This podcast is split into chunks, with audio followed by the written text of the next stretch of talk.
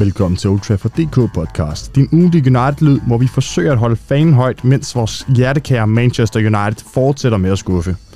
Vi har kun to kampe inde i sæsonen og allerede begyndt at snakke krise. Vi kommer naturligvis til at dissekere lørdagens sydmylse mod Brentford. Et nederlag, der har fået det desperate råb om nye signings til at klinge højere.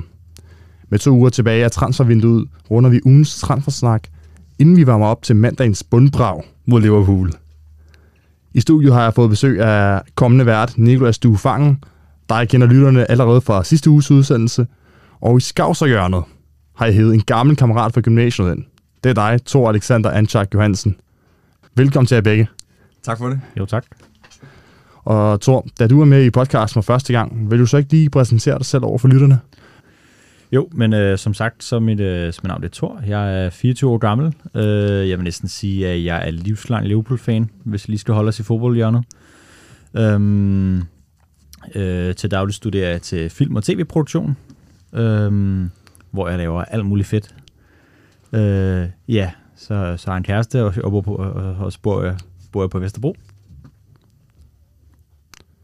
Og en, en lille detalje, jeg synes, vi lige skal have med i den her intro, det er jo, at øh, Nicolas, han havde jo lidt problemer med øh, at huske placeringen, Uniteds placering i tabellen sidste gang, og der, det har han markeret ved at tage en særlig trøje med i dag. Nicolas, kan du, kan du sige noget om det? Jo, altså... Øh, sidste uges program, der var det jo Kaniska og jeg, der sad som gæster nede i studiet, og øh, der gættede vi om, hvor United lå efter Brighton-braget, og når runden den var slut engang. Øhm, og der gættede jeg forkert. Så for at huske på det i dag, så har jeg taget en øh, Robin van Persie trøje på en gang med det gode tal 20 for at huske, hvor det er, vi ligger. Bare just in case for, at du kommer med et quizspørgsmål i samme boldgade.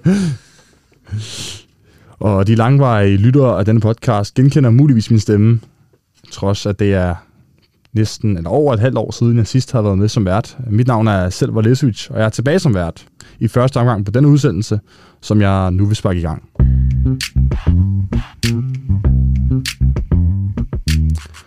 Lørdag blev de røde djævle ydmyget med 0-4 mod Brentford. Au. Hvilket satte en tyk fed streg under den miserable situation på Old Trafford. Som om, som om det ikke kunne blive værre efter sidste sæson. Nikolas, øh, prøv lige at sætte nogle ord på øh, din oplevelse af kampen i lørdags. Jamen, øh, ja, det kan jeg godt. Øh, hvis jeg skal tage lidt igennem min lørdag der engang. Øh, jeg gik ind, hvis man har hørt sidste uges program, med blandet, øh, blandede følelser engang. Jeg øh, sagde så gar sidste gang, at jeg var nødt til at, at hive et positivt resultat op af hatten, da vi skulle forudse det, fordi at jeg tvivlede på det engang. Men øh, må godt nok sige, at jeg blev godt nok, øh, blev godt nok overrasket. jeg troede slet ikke, det kunne gå så galt. Øh, så men, men kan du prøve at tage os med i dit følelsesregister igennem den kamp? Ja, det kan, det kan jeg godt. Øhm, jeg tror, jeg tror det, kan, det, kan, det kan beskrives meget kort. Allerede efter 35 minutter, der var jeg død. Jeg var... Jeg kunne ikke mærke noget længere. Altså, det, jeg har bare fået prøvet. Det er stop, stop, he's already dead, ikke? Um, så altså, hvis sidste, hvis sidste uges øh, resultat mod Brighton, det var en losing, så var den her weekends resultat, det var, det var halshugning ved guillotine det var, det var frygteligt engang. Øhm, og som sagt var jeg død, øh, inden første halvleg var færdig. Øh, jeg, var, jeg var i chok, tror jeg. Men, altså, hvad, hvilke tanker gik det gennem dit hoved? Nu sagde jeg godt nok, at jeg var i chok engang, men jeg tror faktisk også, at jeg tænker, at det, det, det, det, det skulle da lige passe, at vi kom bagud 4-0 en gang. Altså det, det, jeg tror faktisk, ja, jeg tror, jeg tror, jeg tror virkelig bare, at jeg gav op. Thor, som relativt objektivt ser, hvis man kan kalde en Liverpool skav det. Hvordan oplevede, eller kan du sætte nogle ord på din oplevelse af kampen? Og... Jo, jamen jeg øh, synes, jeg oplevede kampen, altså jeg vil, øh, jeg vil ikke sige på samme måde, men, men, men er det fordi, jeg, jeg, jeg blev særlig overrasket heller. Øhm, at, at, at, at, at, at og jeg har selvfølgelig tænkt øh, i starten af sæsonen med, at, når, at jeg troede faktisk, at Ten Hag, han, han, han kunne gøre noget. Øhm, men når vi kommer på 1-0 og 2-0, og man ligesom ser den måde, målene bliver scoret på, er ligesom, at mentaliteten bare er fuldstændig et af dig, og, og, og ja, altså hvad vil man sige, at den stadig et af dig. Øhm, så, over, og så overraskede det mig. Ja, det, var, det, ja, det overraskede mig ikke. Hvorfor tænker I, at United altså, hvorfor knækkede United så katastrofalt, hvis du skal fortsætte, Thor? Jo, jamen, jeg, jeg, jeg tror, det er lidt et mentalitetsproblem, øhm, at, at, at når man kigger op igennem, altså hvad man siger, lederfigurerne øh, øh, på holdet, altså bare når man har en målmand, som spiller på den måde, han gør, øh, jeg synes, at det er fedt, den måde, han går ud til, øh, til pressen bagefter, øh, øh, øh, som den eneste leder, og ligesom går ud og tager den på, øh, øh, tager den på sin kappe. Men altså, når du har sådan en spiller som Maguire, som står op for og, og, og som står for at vide, hvad han skal gøre, at Christian Eriksen, som spiller en helt anden, øh, så spiller helt andet sted på banen, og så bare stadig ikke, øh, ja, ja, ja, hvad man siger, så bare stadig ikke gør, hvad han skal gøre, ikke?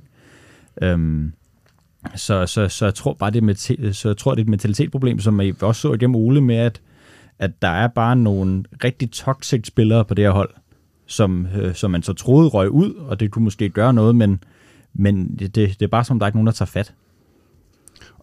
Det her, du, du under, inden vi begyndte at optage det her, øh, Nicolas, der var det her, det helt afgørende spørgsmål for dig nemlig. Altså, ja. hvor, hvor, kan du sige noget om, hvorfor United knækkede så ja, katastrofalt? Ja, det kan jeg godt. Jeg tror faktisk, det er ret klart engang. Øhm, grunden til, at United de knækkede, det er, fordi de ikke kan finde ud af at spille det fodbold, som Ten Hag gerne vil have, de spiller. Øhm, da jeg sad efter kampen, der prøvede jeg ligesom at sætte nogle ord på for mig selv, hvad, hvad, hvad der var sket engang. Og jeg kom frem til, at det svarede til, at man tog en gymnasieklasse, og så havde man en professionel træner, der sagde, nu skal I høre her, drenge. Nu spiller vi et system, som bare virker engang. Det er sådan her, man spiller fodbold på topplan engang. Det er sådan her, vi står, de slår de store hold engang. Ikke? Så lige meget, hvor god planen er engang, så står du med noget spillermateriale, der ikke kan følge op på det. De kan ikke eksekvere på det engang. Og så får du så nogle usikre, øh, så får du sådan nogle usikre situationer, som vi har set, hvor at Brentford knuser United ved bare at lægge pres på dem engang. Altså, det Gea, jeg sad under kampen, og allerede i den første mål engang, der kunne skrev jeg skrev lige et par noter engang til kampen, og allerede, jeg havde allerede skrevet to gange i den første mål, at, at De Gea kan ikke finde ud af at spille den ud fra, fra, fra målet af engang. Øhm, og det var ikke kun ham, altså de andre spillere virkede også usikre engang. Øh, og jeg sad bare og tænkte, det her, det her, det, det går galt lige om lidt. Og det gjorde det ganske vist også. Men du, du kalder det en gymnasieklasse, altså vi snakker om spillere i milliardklassen. Ja, det er selvfølgelig et billedsprog engang, men, men det er næsten lige meget, hvor meget spillere koster engang. Altså spillere har selvfølgelig forskellige profiler og talenter engang. Det her, det kan de bare ikke finde ud af. I, I var begge to inde på David De som med sin to målgivende fejl, øh, altså man helt ret kan sige, øh, var en af kampens største skurke for United. Og øh, i min optik, der viste han jo endnu en gang sin mangel på kvalitet i spillet med fødderne.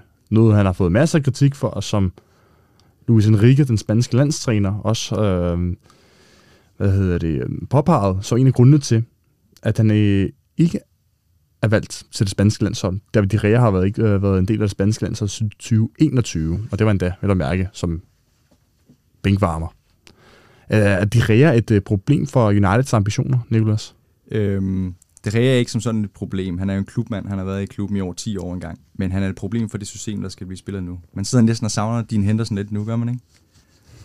jeg, øh, jeg, blev, jeg, blev, jeg blev lamslået over hans præstationer engang, og hans usikkerhed engang. Vi har altid vidst, at De Gea ikke var den mest verbale type. Han er ikke altid typen, der har dirigeret spillet og råbt til sine spillere engang. Og det er jo også derfor, der har været lidt tvivl om, hvorfor han ikke blev anført. Det er fordi, han ikke markerer sig nok engang. Øhm, men samtidig så er der også noget med hans selvtillid, der knækker, især når han skal spille med fødderne, og han er ude af en uvandt position øh, i forhold til spillestil. Øhm, han er jo så skurken i hvert fald af to mål, det tror jeg godt, man kan tilskrive ham en gang. Et, hvor han dropper den felt, det kan, hey, det kan ske for alle. Men i et andet mål, hvor han decideret sælger Christian Eriksen en gang, øh, og bare lægger nu til ham og siger, du, må, du, må lige, du må lige klare, øh, klare den herfra en gang, ikke? jeg kan sgu ikke lige overskue det. Øhm, ja, jeg synes, jeg synes, jeg synes, ej, man skal også passe på, at man ikke kalder folk for et problem. Altså, det er jo, det er jo en kraftig anklage, men det er ikke optimalt. Lad mig sige det sådan. Men skal han skiftes ud i den her sæson? Hvem vil du Eller... skifte ham ud med? Nu tænker jeg på, altså gennem transfermarkedet. Skal man okay, ud og hente en erstatning, eller er andre positioner vigtigere at prioritere? På trods af, at han har været så udskilt i perioder. Der har været sæsoner, hvor vi har sagt, at han er jo en gude, en gude fodboldspiller engang, og andre gange har vi sagt, at han skal bare væk en gang.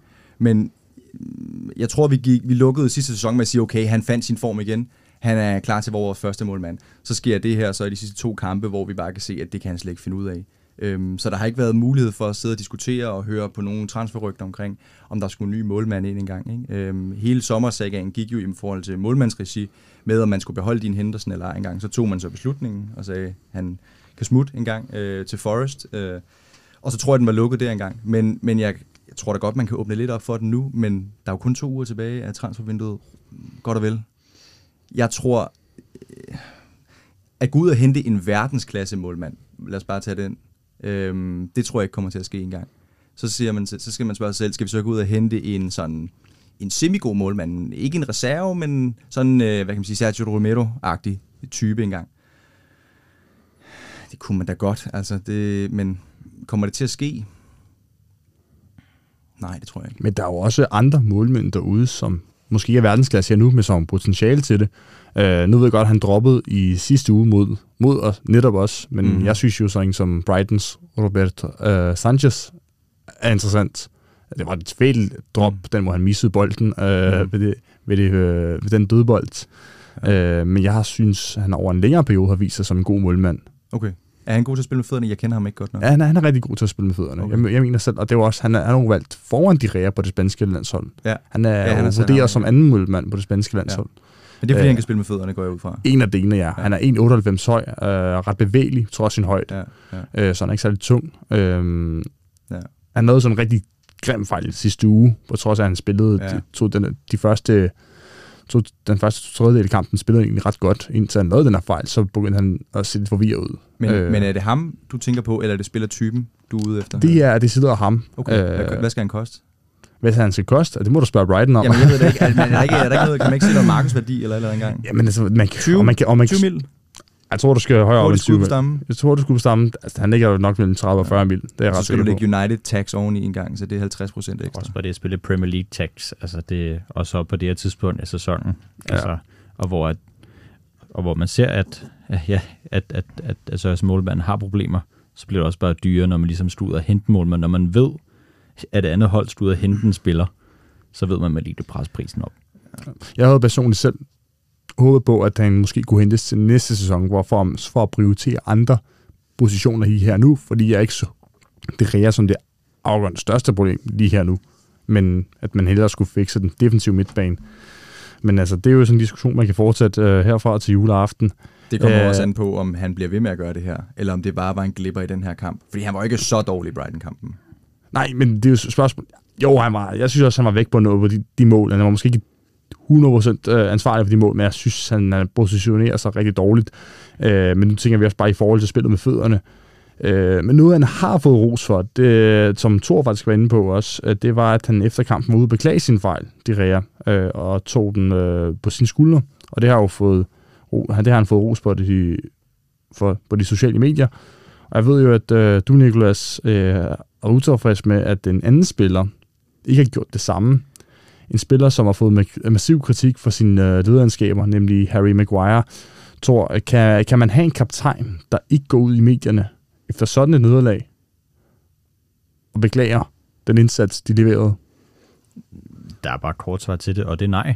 Altså, at den måde, han er passiv på, i den måde, han både er som øh, ja, så f- øh, øh fodboldspiller, og så, så også den måde, han er på, øh, øh, øh, øh, og så også på den måde, som man er på uden for banen.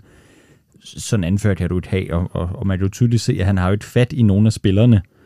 Altså nu nævnte jeg også tidligere det med, at så er det Eriksen, en spiller, der har været, været i klubben i, i været tre uger, fire uger, ikke? Så, så det er ham, der skal stå og dirigere. Nu ved jeg godt, at han er måske lidt bedre til den Hag system, end, end, øh, end, end, end hvad vil sige, Maguire er. Men, men altså, så, så må han sige, okay, fedt, tilstand at gøre det, du siger. Jeg tager det til mig. Men, han, men så ligner han jo bare, altså han tåger rundt. Altså nu så jeg sågar også en øh, øh, så video på Twitter, hvor han ikke kunne finde vej ind til omklædningsrummet. Altså i, i sidste kamp, ikke? Og nu du ved jeg godt, det, det er nok også bare taget ud af kontekst, men, men jeg føler bare, at han tåger rundt på en fodboldbane, og han tåger næsten lige så meget rundt efter, om, og, og, og, og, og så også når man ser, at han står og klapper fansene, altså så er det næsten ham, der klapper kortest. Han står måske lige på midtcirklen, laver to små klap, og så går han. Han var ikke, han var ikke ude i, i hjørnet engang med spillere som altså, David De Gea, McTominay, Elanga, Rashford, Bruno, øh, Van der Beek og Diogo Dalot. Det var de spillere, der stillede sig ud og sagde undskyld til fansene. Mm. Resten, de var væk. Øhm, jeg vil gerne fortsætte den lidt en gang. Øh, hvis vi lige bakker lige to skridt tilbage en gang. Det, at De Gea går ud og undskylder sin fejl, det synes jeg er klædeligt. Øhm, jeg synes bare, det er ærgerligt, at der ikke er flere spillere, der stiller op som ham engang. Hvorfor er det kun ham og træneren, der gør det? Og så til det, du sagde med Maguire engang, hvor altså, han er da den første, der skal gå ud engang. Kunne I forestille jer, at Roy Keane bare gemme sig engang og, og smutte og sige, at det var bare det. Han ville gå ud og sige, at det var noget fucking lort. Altså, men, øh, men det, det, det, det er jo ikke det, der sker. Så den der lederskikkelse, som, som Maguire han har, jeg har en mistanke om, at han har et anførbind på, men han er ikke anfører. Hmm. Nu er det jo sådan, at der kun er spillet to kampe, øh, og indtil videre, som øh, Niklas tidligere påbar, så har United spillet lignet måske gymnasieelever til Ten Hag's spilsofi. Jeg har noteret den som fremmed til øh, Ten Hag's spilsofi, spilfilosofi. Øh, Niklas vendte på det før. Øh, hvis du skulle fortsætte den her, tror øh, er Uniteds nuværende hold overhovedet egnet til at praktisere Ten Hag's spilstil? Ja, yes, det er et rigtig godt spørgsmål. Altså sådan, hvis jeg skulle prøve også at bakke lidt tilbage, så, så vil jeg sige, sidste sæson, nu ved du at det, det, det anden træner anden, øh, så også anden situation, men, men der, øh, jeg, der, der så jeg altså Manchester United som, som, øh, øh, som, øh, øh, som det hold, der havde det bedste spillemateriale under City og Liverpool. Og så har jeg, så har jeg bare den forestilling om, okay, hvis du har det her spillemateriale, som er så godt og koster så mange penge, så må du også kunne få, øh, så må du også kunne få det ud af et eller andet. Ikke? Øhm, og det vil jeg stadig sige til et vist punkt. Nu ved jeg så godt, at, at Ten Hag spiller fodbold på en anden måde, som I har spillet fodbold på tidligere. Og det er jo meget mere, altså det, det er meget mere med bolden i fødderne. Og så, og så, og så, men synes jeg, han er god til at hente spiller ind, som passer til hans system. Spiller han har, som, er, som har spillet Ajax, og ved på den måde, men, øh, så, som man spiller fodbold på. Men jeg synes også, man skal passe på med at ikke gøre noget indfyre, øh, øh, så, som tager et helt nyt system og bare smide det på dem, og ikke prøver hvad kan man sige, at lave nogle forskellige options på, okay, så, be, øh, så behøver David de, øh, de, de, de ikke at, øh, så, så behøver han ikke at spille den ud hver gang. Så det er fint nok, at han sparker den ud, altså så, så, så øh, øh, Tucker Ten Hag ikke amok, men at man ligesom finder nogle små options på, fordi, at, fordi ja, så, så har I jo et rigtig godt spillermateriale, vil jeg sige. Øh, og der er topspillere, på, øh, altså, synes den hver sted, så er der selvfølgelig altså, defensiv midtbanen, men det, det, det er en helt anden tantra. Så, så, øh, så ja, jeg synes, I har kvaliteten til det, men, men jeg synes bare, at, øh, jeg synes, at det er for meget, at man går ind og siger, okay, så ændrer vi fuldstændig måden, vi spiller på, især når I har haft de sæsoner, I har haft, hvor det er gået så dårligt. Øhm, at, at, men så tror man, de ændrer det. Altså, sådan der. Altså, jeg tror, hvis jeg lige må tilføje noget til det en gang, jeg tror heller ikke, at spillermateriale er jo ikke dårligt jo. Altså, hvis man kigger på papiret, er det jo gode spillere, og hver gang vi har købt spillere, så har man også tænkt, okay, det er sgu et godt navn, det er et stort navn engang, ikke? Øh, jeg har lige to pointer. Den første er, problemet er bare med de her spillere, det er, at mange af de spillere, United køber næsten dem alle sammen, hvis du spørger mig. De falder sammen, de klasker sammen efter en eller to sæsoner engang. Jeg kan ikke huske en spiller, måske lige Bruno Fernandes engang, men jeg kan ikke huske nogen spillere, der er blevet købt af United og blevet bedre, efter de kom til klubben. Jeg kan, jeg kan, jeg kan vildt ikke komme i tanke om nogen. Akademispillere, det er jo en gratis omgang, kan man sige. Der er ikke så meget at tabe på den front, vel? Men Bruno Fernandes er en af de eneste spillere, jeg kan forestille mig, øh, som har gjort det bedre, efter han er blevet købt. Øh, det jeg så også lige vil sige med det, det er, at i forhold til, om spillerne kan spille den spillestil, som Ten Hag godt kunne tænke sig engang. Nej, det synes jeg ikke, de kan. Men det vi skal huske på, det er også, at Ten Hag, da han øh, tog jobbet, det lader i hvert fald til, at han blev lovet fem indkøb, øh, som han kunne bruge til ligesom at implementere sin spillestil med. Så planen var jo nok ikke fra starten, at han skulle lære den her gymnasieklasse, hvis jeg holder fast i den, øh, det billedsprog, at de skulle lære at spille hans system. Han har hentet spillere som Eriksen Martinez, som han har en ret stor tiltro til, kan finde ud af hans system. Men hvis han skulle have fem signings, og han nu har fået, som sagt, Eriksen og Martinez, så har han fået Malasia, som er et, øh, et ung talent, tror jeg godt stadigvæk, man kan kalde ham lidt endnu. Og så havde jeg nok ikke lige regnet med, at han skulle have sådan to falderede spillere som Rabiot og Arnautovic, som vi snakker om i sidste uge. Altså, det var ikke de fem signings, han havde regnet med. Han havde regnet med fem signings, der kunne starte og gå ind og gøre en forskel. Og lige nu så, vi skal også snakke om det senere, med transferpolitikken, der er i den her, det her vindue. Jeg, jeg, har, jeg har jo også hørt, at, at Ten Hag's eh, lejr ikke er glad for, for den support, de har fået indtil videre engang, og det kan jeg godt forstå.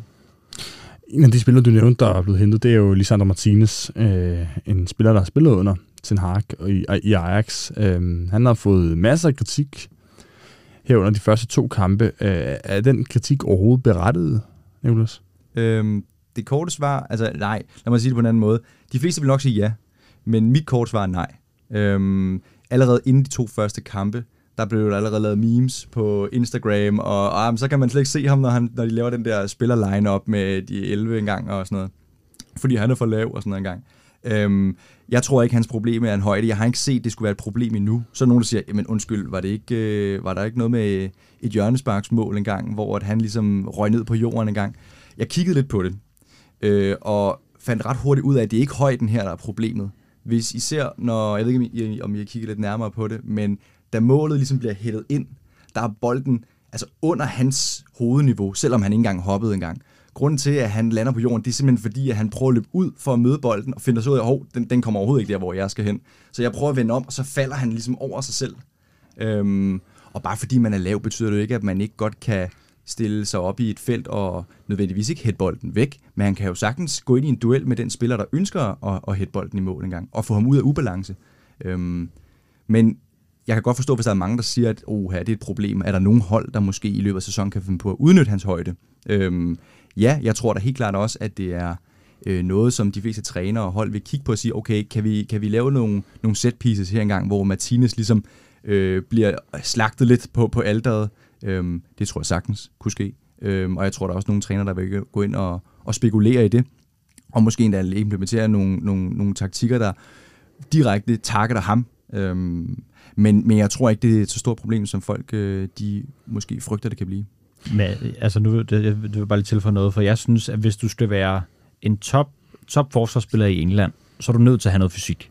Enig. Altså, og, øh, og, og, og, og så er højden bare en del af det, for hvis man ser, hvor mange øh, på, og på den måde, hvad kan man sige, at det er midterholdende og bundholdende spiller, så er det meget høje bolde og lange bolde. Og så hvis du sætter for eksempel, så lad os en typisk øh, engelsk øh, høj angriber, øh, til noget som Ashley Barnes for eksempel. Ikke? Hvis du sætter ham op mod Martinez, så vil, så vil Ashley Barnes jo ligne en topangriber.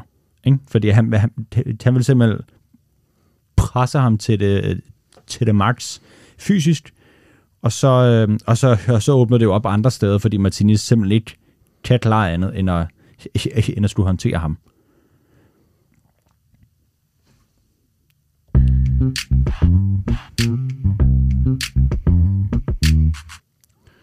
Og som øh, Nikolas nævnte øh, i den tidligere blog, så skal vi jo snakke transfers.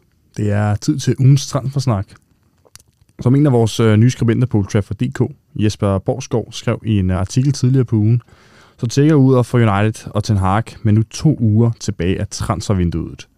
Status er, at vi ikke har fået nogen nye spillere ind siden sidst. Jagten på en angriber er sat ind. Navne som Mateus Cunha, Raul de Thomas, Sasha Kalajic, Jamie Vardy og for 157. gang Musa Dembélé er sat i forbindelse med United. Det er navne, vi kan bruge på den her angriberposition, som skriger efter forstærkning. Det er, jo, det, er jo, det er selvfølgelig typisk, at der bare bliver smidt det ene rygte ind efter det andet engang øh, nu her. Især oven på sådan en krise, som vi så i lørdags.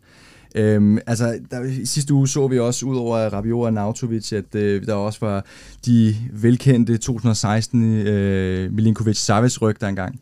Og jeg sad og tænkte, altså, nu mangler vi bare Gareth Bale rygte dengang, ikke? så er der fuld plade. Øhm, de her spillere engang, du, du nævner her engang, de er jo, de er jo alle sammen angriber. Øhm, jeg må indrømme, jeg har ikke hørt om dem, øh, før at rygterne kommer på bordet. Det er ikke nogen af de prominente navne, som United plejer at blive kædet sammen med engang. Øhm, og, og der kan man så spørge sig selv, er det, er det, øh, er det et udtryk for, at, at det er nogle rigtige spillere, der rent faktisk er øh, noget øh, i, i forhold til rygterne, eller er det bare fordi, det er det United kan få nu herinde, vi lukker øh, transfervinduet? Øhm, det, er, det, er jo, det er jo ikke nogen hemmelighed, at United de mangler en, øh, de mangler, de mangler en angriber engang. Især når man hører de der rygter med Cristiano Ronaldo, der begynder at spise frokost alene og sådan noget. Øhm, og et omvandrende, hvad kalder de et omvandrende øh, dårligt humør? Øhm, jeg tror, jeg, jeg, jeg, tror, jeg tror godt, der, det kunne være klædeligt at få en angriber ind en gang, men spørgsmålet er, hvem det skal være engang. Nu, nu nævnte du øh, Kunja, og du nævnte, øh, hvad hedder han, Kalecic fra Stuttgart, og, øh, og øh, de Thomas der til sidst. Altså, jeg, jeg sad og kiggede lidt på dem, øh, inden her øh, vi skulle optage, øh, og de ser jo interessante nok ud engang, øh, men det, er, det der er vigtigst, det er, om de kan score mål. Øh, og så sad jeg og kiggede lidt på det engang, og jeg tror, det rygte, der har været mest øh, talt om, at de tre i hvert fald, det er, det er jo Cunha fra Atletico. Øhm, så gik jeg bare lige ind og slog ham op øhm, og kiggede på, hvad han havde bidraget med i La Liga i sidste sæson. Og det blev til 6 mål og 4 assists.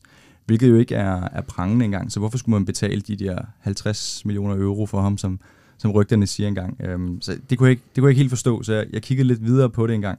Øhm, og kom frem til, at det er fordi, det faktisk ikke er helt af målene, man, man køber ham for. Øhm, det er faktisk, fordi han har nogle lidt andre stats engang, hvilket faktisk giver meget god mening i Ten Hag-system. Øhm, jeg så en stat, øh, der viste, at blandt angriber i Europa, der er han top 5 i forhold til at presse andre spillere for at få fristet bolden fra dem. Han er top 1% af angriber i Europa, der takler. Han er top 7% af angriber i Europa, der laver interceptions. Og han er top 10% i forhold til angriber, der blokerer bolden. Og jeg går ud fra det, fordi han løber med tilbage ved målet og, og, og hjælper til i forsvaret engang. Øhm, så hvis man kigger på, på, på de tre her engang, så synes jeg, at Kunja måske godt kunne være interessant, især hvis man står så desperat og mangler en, en, en, en angriber, som kan deltage i det her Ten Hag-system, hvor vi snakkede om, at der er rigtig meget materiale, der ikke kan.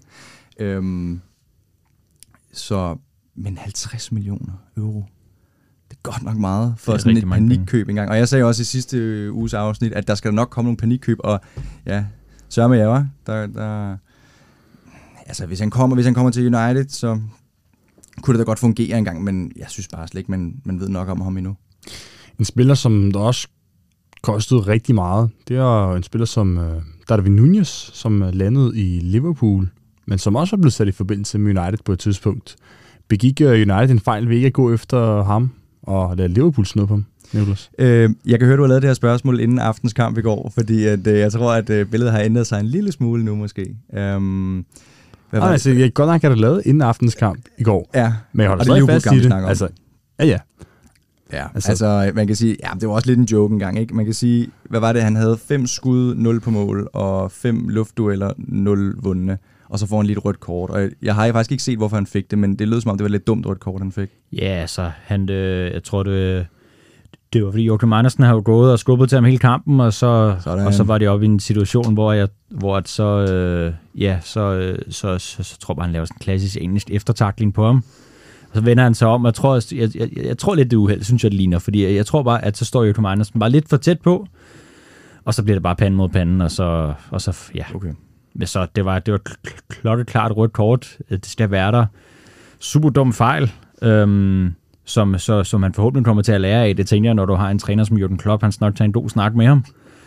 Men altså, det, øh, altså så hvis han kommer til at tænde af, øh, hvis, hvis, hvis, han kommer til, øh, hvis han kommer til at tænde af ved, at det er Joachim Andersen, der skubber ham rundt, ikke?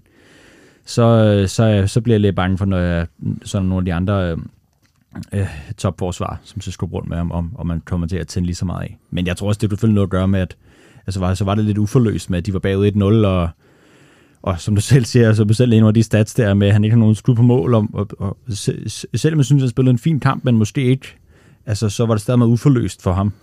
Og så i forhold til den start, han har haft, ikke? Altså, kommer ind mod City og afgør kampen, kommer ind mod Fulham, og egentlig også afgør kampen, hjælper med at og, og, og så få et point hjem. Og så, og så har man den her kamp mod Crystal Palace, hvor du spiller med, altså, hvor de spiller med fem forsvarsspillere, ikke? Og er vant til, at, at du måske har lidt mere plads, end du, øh, som du plejer at have. Så så man kan tage manden ud af Uruguay, men man kan ikke tage Uruguay ud af manden. Nej, Jamen, det, det, det, det kunne man også for eksempel tydeligt se med Luis Diaz i går, ikke? Altså, at, at, at han var også ved at tænde af flere gange. Jeg tror bare, det er det der sydamerikanske ideen, de har. Altså, de, altså, så er de jo bare lidt mere hvad det tændte, ikke? Altså, vi, vi, vi så det også med Luis Suarez dengang i Liverpool. Altså, altså han var en øh, tændt fyr, det ind i alt, altså han gav alt, hvad han kan, men, men, men som, som vi kender ham, så, så de han også over stregen nogle gange. Ikke? Jamen, der er helt klart noget med det der sydamerikanske. Ja. Altså Lisandro Martinez, som vi jo også lige har købt en gang. Han er jo også sådan, han siger sådan, der, der er ild inde i mig, når jeg spiller. Lige præcis. Gang, og vi har også haft uh, Marcos Rojo, som, uh, som ikke fik så mange røde og gule kort, han som vi faktisk, Han, faktisk ikke, han fik, et, ikke han fik aldrig rødt kort. Han fik aldrig rødt kort i United-tiden. Det, ja. det, det, det er sådan ja. en ting, der overrasker nogen, men han fik masser af gule kort, det gjorde han. Han var kendt for at slås. Altså, det troede vi i hvert fald. og han havde i hvert fald noget passion for det engang. Ikke? Um, så der er helt klart noget sydamerikansk DNA der. Men for, for at lige komme tilbage til det her spørgsmål. Begik United en fejl ved ikke at gå efter Nunez? Mm. United begik den fejl ikke at få skaffet sig en god angriber, når man allerede vidste, at Ronaldo var uterrenelig. Og jeg tror, der var nogle rygter om, at man allerede øh, tilbage i april, hvor man fandt ud af, at United ikke kan nå top 4, der begyndte han allerede at udtale sig lidt, ikke udtale sig, det lyder så offentligt, men snakkede i hvert fald rundt med, med ledelsen omkring, at det var sgu ikke lige det, han havde regnet med. Han ville gerne spille øh, Champions League. Jeg tror vist aldrig, han har spillet en sæson uden Champions League i sin karriere endnu engang. Så allerede der skulle øh, United-ledelsen have forudset, at der er en risiko for, at han smutter engang. Så det korte svar er ja. Øhm, men hvis det ikke lige var Nunez, det blev til, så, så havde jeg også øh, været tilfreds nok med det. Nu sidder vi så i en situation, hvor vi sidder og vælger mellem øh, Stuttgart og Espanyol-angriber. Øh, og, øhm, og, Jamie Vardy. Og nej, jeg vil ikke engang snakke om det. Altså, undskyld, hvad er manden ikke øh, 36 nu? Jo. Altså, no introduction needed. Han, han skal, det er, jo, er der nogen, der prøver at sælge aviser her, eller hvad? en, øh, mens øh, United forsøger at få en angriber ind gennem svingdøren, har en anden forsøgt at presse sig ud af den. Cristiano Ronaldo er væk, og nu lyder det til, at klubben om sider vil lade ham gå. Angiveligt på grund af hans dårlige humør på træningsbanen, i kantinen, hvor han spiser alene, som Nikolas var inde på, og, og i omklædningsrummet. Gør klubben det rigtigt ved at lade Cristiano Ronaldo gå, øh, Thor? Altså, jeg tror, det kommer til at være en... Øh, altså, øh, jeg, jeg, jeg tror, det er en stor pyrte, som, som, som kommer til at blive fjernet fra det. Men, men at du fjerner også bare, altså, så er det ikke for at, så det får lyde ligesom Roy Keane, men du fjerner også bare en, der scorer mål, ikke? Øhm, og, og det er jo det, I har brug for. Øhm, så, så, det, så, har, så har jeg brug for, der scorer, så har jeg brug for en, der scorer mål. Altså man kan jo bare tage det, så, så kan man tage det argument, som, øh, øh, øh som Gina Carragher havde som kendt på Sky, at hvor at, altså, at Carragher mener, at han blev jo signet for, at han skulle vinde trofæer, men, og, og, men så har man Keane, som er tilfreds med, at han bare scorer mål. Så, så jeg tror, at kigger langsigtet på klubben, og for hvordan omklædningsrummet skal blive, og for at, at man ikke skal have sådan en stikkelse, så, så, så vil jeg sige, at de står af med ham, men jeg tror ikke, kommer til, jeg tror, jeg kommer til, at, jeg tror, jeg kommer til at mærke det rigtig meget. Sidste, sidste uge, der blev jeg lidt øh, upopulær øh, fordi at jeg øh, luftede mine holdninger om øh, McTominay, og hvorvidt han var god nok til at, øh, at spille for United, eller i hvert fald øh, holde Rabiot ud af startopstillingen. Øh, jeg kan godt være den mand øh, fremadrettet, der kommer med de ubehagelige øh, holdninger, hvis det skal være sådan en gang. Altså, riv den kontrakt over med Ronaldo. Det, det, det, det kommer ikke til at føre noget godt med sig engang. Altså, som jeg også sagde sidste weekend, altså øh, sidste uges program, der, der er ingen grund til at have sådan nogle øh, spillere, der, der spreder dårlig og toksisk stemning i, i omklædningsrummet. Det, det er simpelthen ikke det, der er brug for nu. Der er brug for troen på projektet. Preseason gik så godt engang, der var tro på tingene. Nu hører man om, at øh, den tror bare fuldstændig væk allerede efter to kampe. Der er ikke behov for noget drama. United skal ikke blive sådan en dramaklub engang. For det, altså, så får Ten Hag aldrig noget op at køre.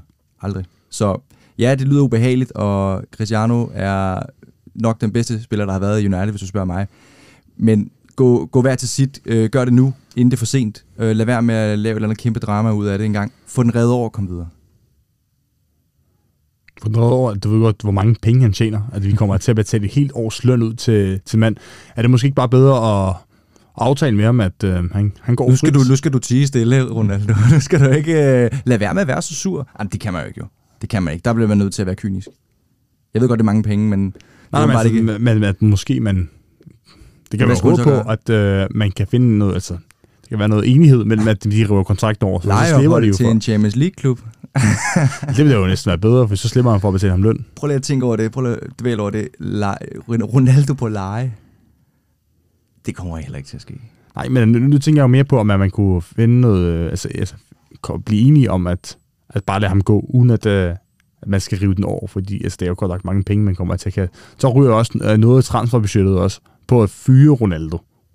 Ja. Det skal vi, altså det, det, det er jo også det er jo også bare et signal at fyre ham, decideret at fyre ja, men ham. Altså, fra et lavpraktisk perspektiv, så tror jeg, jeg mener, det med at rive kontrakten over, det er, at der er ikke nogen grund til, at han begynder at være en del af truppen nu, hvis han er i så dårlig humør. Altså, så der, hvis, hvis, hvis, øh, altså, hvis det selvfølgelig er enorme økonomiske konsekvenser, så, så bare lad ham gå og passe sig selv eller spille for en anden klub. Jeg ved ikke lige, hvordan det juridiske fungerer i den sammenhæng engang, men der er ikke nogen grund til at beholde ham og tvinge ham ind i startopstillingen. Øhm, eller bare have ham på bænken, eller for den sags skyld til træning. Øhm, det, det kommer ikke til at bringe noget godt med sig. Men altså, skulle man så ikke have gjort det, altså, ja, for lang tid siden? Jo. Altså, man skulle slet ikke have hentet ham. Ja. Det, det var jo det, det der problem, ligger i. Altså, det er ikke så meget uh, Ronaldo, for han har gjort det fantastisk. Han har lavet 17 mål i Premier League i sidste sæson, og lavet også flere afgørende mål i Champions League. Men nok mere, at, at klubben begik en fejl ved at hente ham overhovedet. Det der med, at man lige bed, man bed på, fordi at uh, man ikke ville undgå, at City skulle hente ham. Det Ja, ja, synes jeg er virker det. som en... Allerede det har gjort det lidt ondt, ikke? Og tænke, okay, hvorfor, hvorfor skal vi høre på det her lige pludselig, ikke? Altså, kan han finde på at tage til City engang? Og da han så endelig kom til United, så man tænkte sådan, ja, men han, der var der også noget med City. Altså, man sad allerede der med lidt urolige fornemmelser i maven, synes jeg. Jeg tænkte, Nå, men nu, det går da godt meget, godt, meget godt lige nu, men øh, hvordan kommer det til at se ud? Er det en toårig kontrakt? Hvad, hvad kommer der til at ske om to år, ikke? Um, så det, jeg synes også, det er forventeligt, at, at, at, at vi står i den her situation, og det var der også, da han, da han kom til klubben en gang, og så var der selvfølgelig nostalgi og ekstase, og jeg skal komme efter dig. Men, men, men jeg, må, jeg må indrømme, det her, det, det var ikke noget, jeg forudså, men det var bestemt heller ikke noget, jeg ikke havde overvejet kunne ske. Altså mens øh, United er ved at lade Ronaldo gå, som det flyder, øhm, så vil klubben angiveligt også skille sig af med de unge spillere, James Garner og Hannibal Mespri. Klubben vil angiveligt sælge Garner, fordi, han er, fordi de kan indbringe den 15-20 millioner pund, lige omkring de 150-60 millioner kroner, og så udlåne Hannibal Mespré. Øh, er, det en smart situation, hvor truppen er så smal, Nicolas? Øh, ja, altså, jeg, jeg vil jo gerne have, at Garner begynder at spille lidt øh, for, for, i startopstillingen en gang. Jeg øh, ønskede ham øh, sågar øh, i startopstillingen sidste øh, uge, da vi sad og- gættede havlopstillingen en gang. Jeg vil gerne have ham til at spille mod Brentford en gang, og jeg har også sat ham på i den her uge for en lille teaser. Men Øhm, så det, det synes jeg er en kæmpe fejl, hvis man vælger at sælge Garner engang. Nu har vi ventet så lang tid på, at han skulle komme ind og, og endelig gøre sig fortjent med efter alle sine lejeophold og komme ind og sige, nu kan du, nu kan du faktisk godt uh, tilkæmpe dig en plads øh, hos United, uden at blive lejet ud igen. Øhm, så det er jeg uenig i. Men i forhold til Hannibal øh, Mitchbri, Majbri, øhm, jeg må indrømme, jeg ved ikke med jer, men jeg, jeg, jeg, jeg synes virkelig ikke, han virker særlig god. Altså nu har jeg set ham, han kom på sådan for første gang under Ralf øh, Rangnick her øh, i slutningen af sidste sæson. Jeg har ikke set noget fra ham, der imponerer mig overhovedet. Jeg, jeg ved godt, var det fra PSG, øh, han blev købt fra Monaco. akademiet? Monaco. Monaco. Jeg har ikke set noget fra ham, der skulle vise sig, at han bliver en stor stjerne. Jeg synes øh, faktisk mere bare, at han ligner en slagsbror. Altså, hvor mange gange han ikke har givet albuer og skubbet. Øhm, han, han, kan, han kan bare smutte for mit vedkommende. Så du ser ham som en form for Fellaini. Ej, Dog, selvom han har håret er der, håret er der. Men, Håret er der, men der ja. skal lidt mere til engang. Øhm, nej, øh, Garner, thumbs up. Majbri, ikke engang thumbs down. Jeg, for, jeg forstår Men har vi, har vi set nok til ham for, øh, for at dumme ham ude? For jeg har set, jeg har set ham fuldt ham en del på akademiet, og der Okay. er han altså rigtig god. Der er selvfølgelig stor forskel på akademi. Det er som at det- spille det- preseason. Det, næsten. det er der, det er der. Helt enig. Men nu tænker jeg bare på, at jeg synes ikke, jeg har set nok af ham på førsteholdet til at dømme ham ude nu. Også fordi man, han bliver udrustet som så stor et talent. Ja, jeg er enig. Jeg, jeg har jo kun hørt godt om ham, men hver gang jeg har set ham, så har det bare været en anden historie. Altså, jeg kan ikke genkende noget af det, der bliver sagt om ham. Øhm, jeg synes ikke engang, han er særlig god til at, at, at spille bolden rundt. Altså, øh, måske har han gjort det godt på, på, på, på Men han har- ungdomsholdet. Men han har jo ikke fået chancen på førsteholdet. Det er jo ikke, det er jo, han har Har fået han ikke fået fem- fem, fem kampe nu, eller sådan noget? Det ikke- Ikke fra start, bevares, men øh, har han, ikke har, fået han, har, han har fået nogle nu? på 5-10 minutter. Det, det, det Ja. kan man jo heller ikke i kampe, der også er Nej, slut. Altså, han nej. kom jo ind mod Liverpool, da de var bagud med, hvad var det, var det 3-0 eller 4-0 på det tidspunkt, da han kom ind på, på Anfield i, i sidste sæson. Der var kampen slut. Øh, der kan du ikke, det kan du ikke dømme ham på. Ej, selvfølgelig skal, skal folk have en chance, hvis de har noget at bevise engang, men hvis vi kigger på nogle af de andre talenter, sådan, nu tager er bare, nu, nu plukker jeg helt øh, øh, selektivt, ikke? Rashford går ind og gør det godt fra allerførste kamp, vi nogensinde ser ham på første hold engang, ikke? Elanga gjorde det egentlig også meget godt engang og begyndte at vise gode takter, ikke? Bare for at tage to som et eksempel.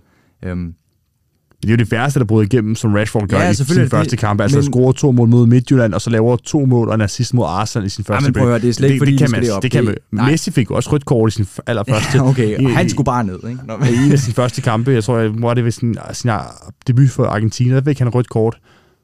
Og han har jo alligevel vist sig at blive okay god. ja, ja. Øhm, jeg, kan godt, jeg kan godt følge dig engang. Ikke for at sammenligne Øhm, øhm, Hannibal Matspri med Messi, det er ikke fordi, jeg tror, han har potentiale til det. Men udfordringen er også bare, når du har en spiller, som ikke gør det, som for eksempel Rashford gjorde fra start af, og skal have lidt ekstra tid engang, så ved du også lige så godt som jeg, at det handler om, at der er kontrol på holdet engang. Der skal være en spine, som man kalder en ryggrad på holdet engang, hvor man har tid til at give de her spillere, der skal have lidt mere indkøringstid, øh, noget ro på, hvor det ikke er dem, der skal bære holdet. Hvis du sætter Majbri ind nu, eller Mitchbri ind nu, så er det med en forhåbning om, at han kan gøre det bedre end nogle af de andre spillere, der er på banen engang. Fordi ellers så, så er det ikke en god idé at vælge ham engang. Der er ikke tid til at øh, eksperimentere øh, på, på, med start øh, startelveren nu. nu skal der leveres en gang. Øhm, Men, men er, det, så- er, det, er det netop ikke tiden nu, hvis vi også skal lægge den over til Thor nu, altså når der er spillere som for eksempel Bruno Fernandes, gør det så dårligt på en position, hvor Mesprit kan komme ind og give det til en ung mand, som har alt at bevise. Og så er der jo også Liga-koppen. Der er Europa League, hvor jeg tvivler på, at man kommer til at stille med stærkeste mandskab mod Karabakh eller mod Silkeborg, hvis man er i gruppe med dem. Jeg tvivler på, at United kommer til at stille med stærkeste mandskab på Old Trafford mod Silkeborg. Øhm, og så er der også, det kan, kan der også være nemme, altså i god stand, nemme kampe i FA-koppen, hvis man møder Tranmere Rovers for eksempel. Er, det ikke de kampe, hvor, hvor man også skal give ham chancen for at virke beviser, og måske også få Nikolas til at æde sin ord? Jo, altså, ja, det er jo selvfølgelig altid meningen, og, og så, så, og så prøve at spille sådan nogle spillere i diverse cup-turneringer.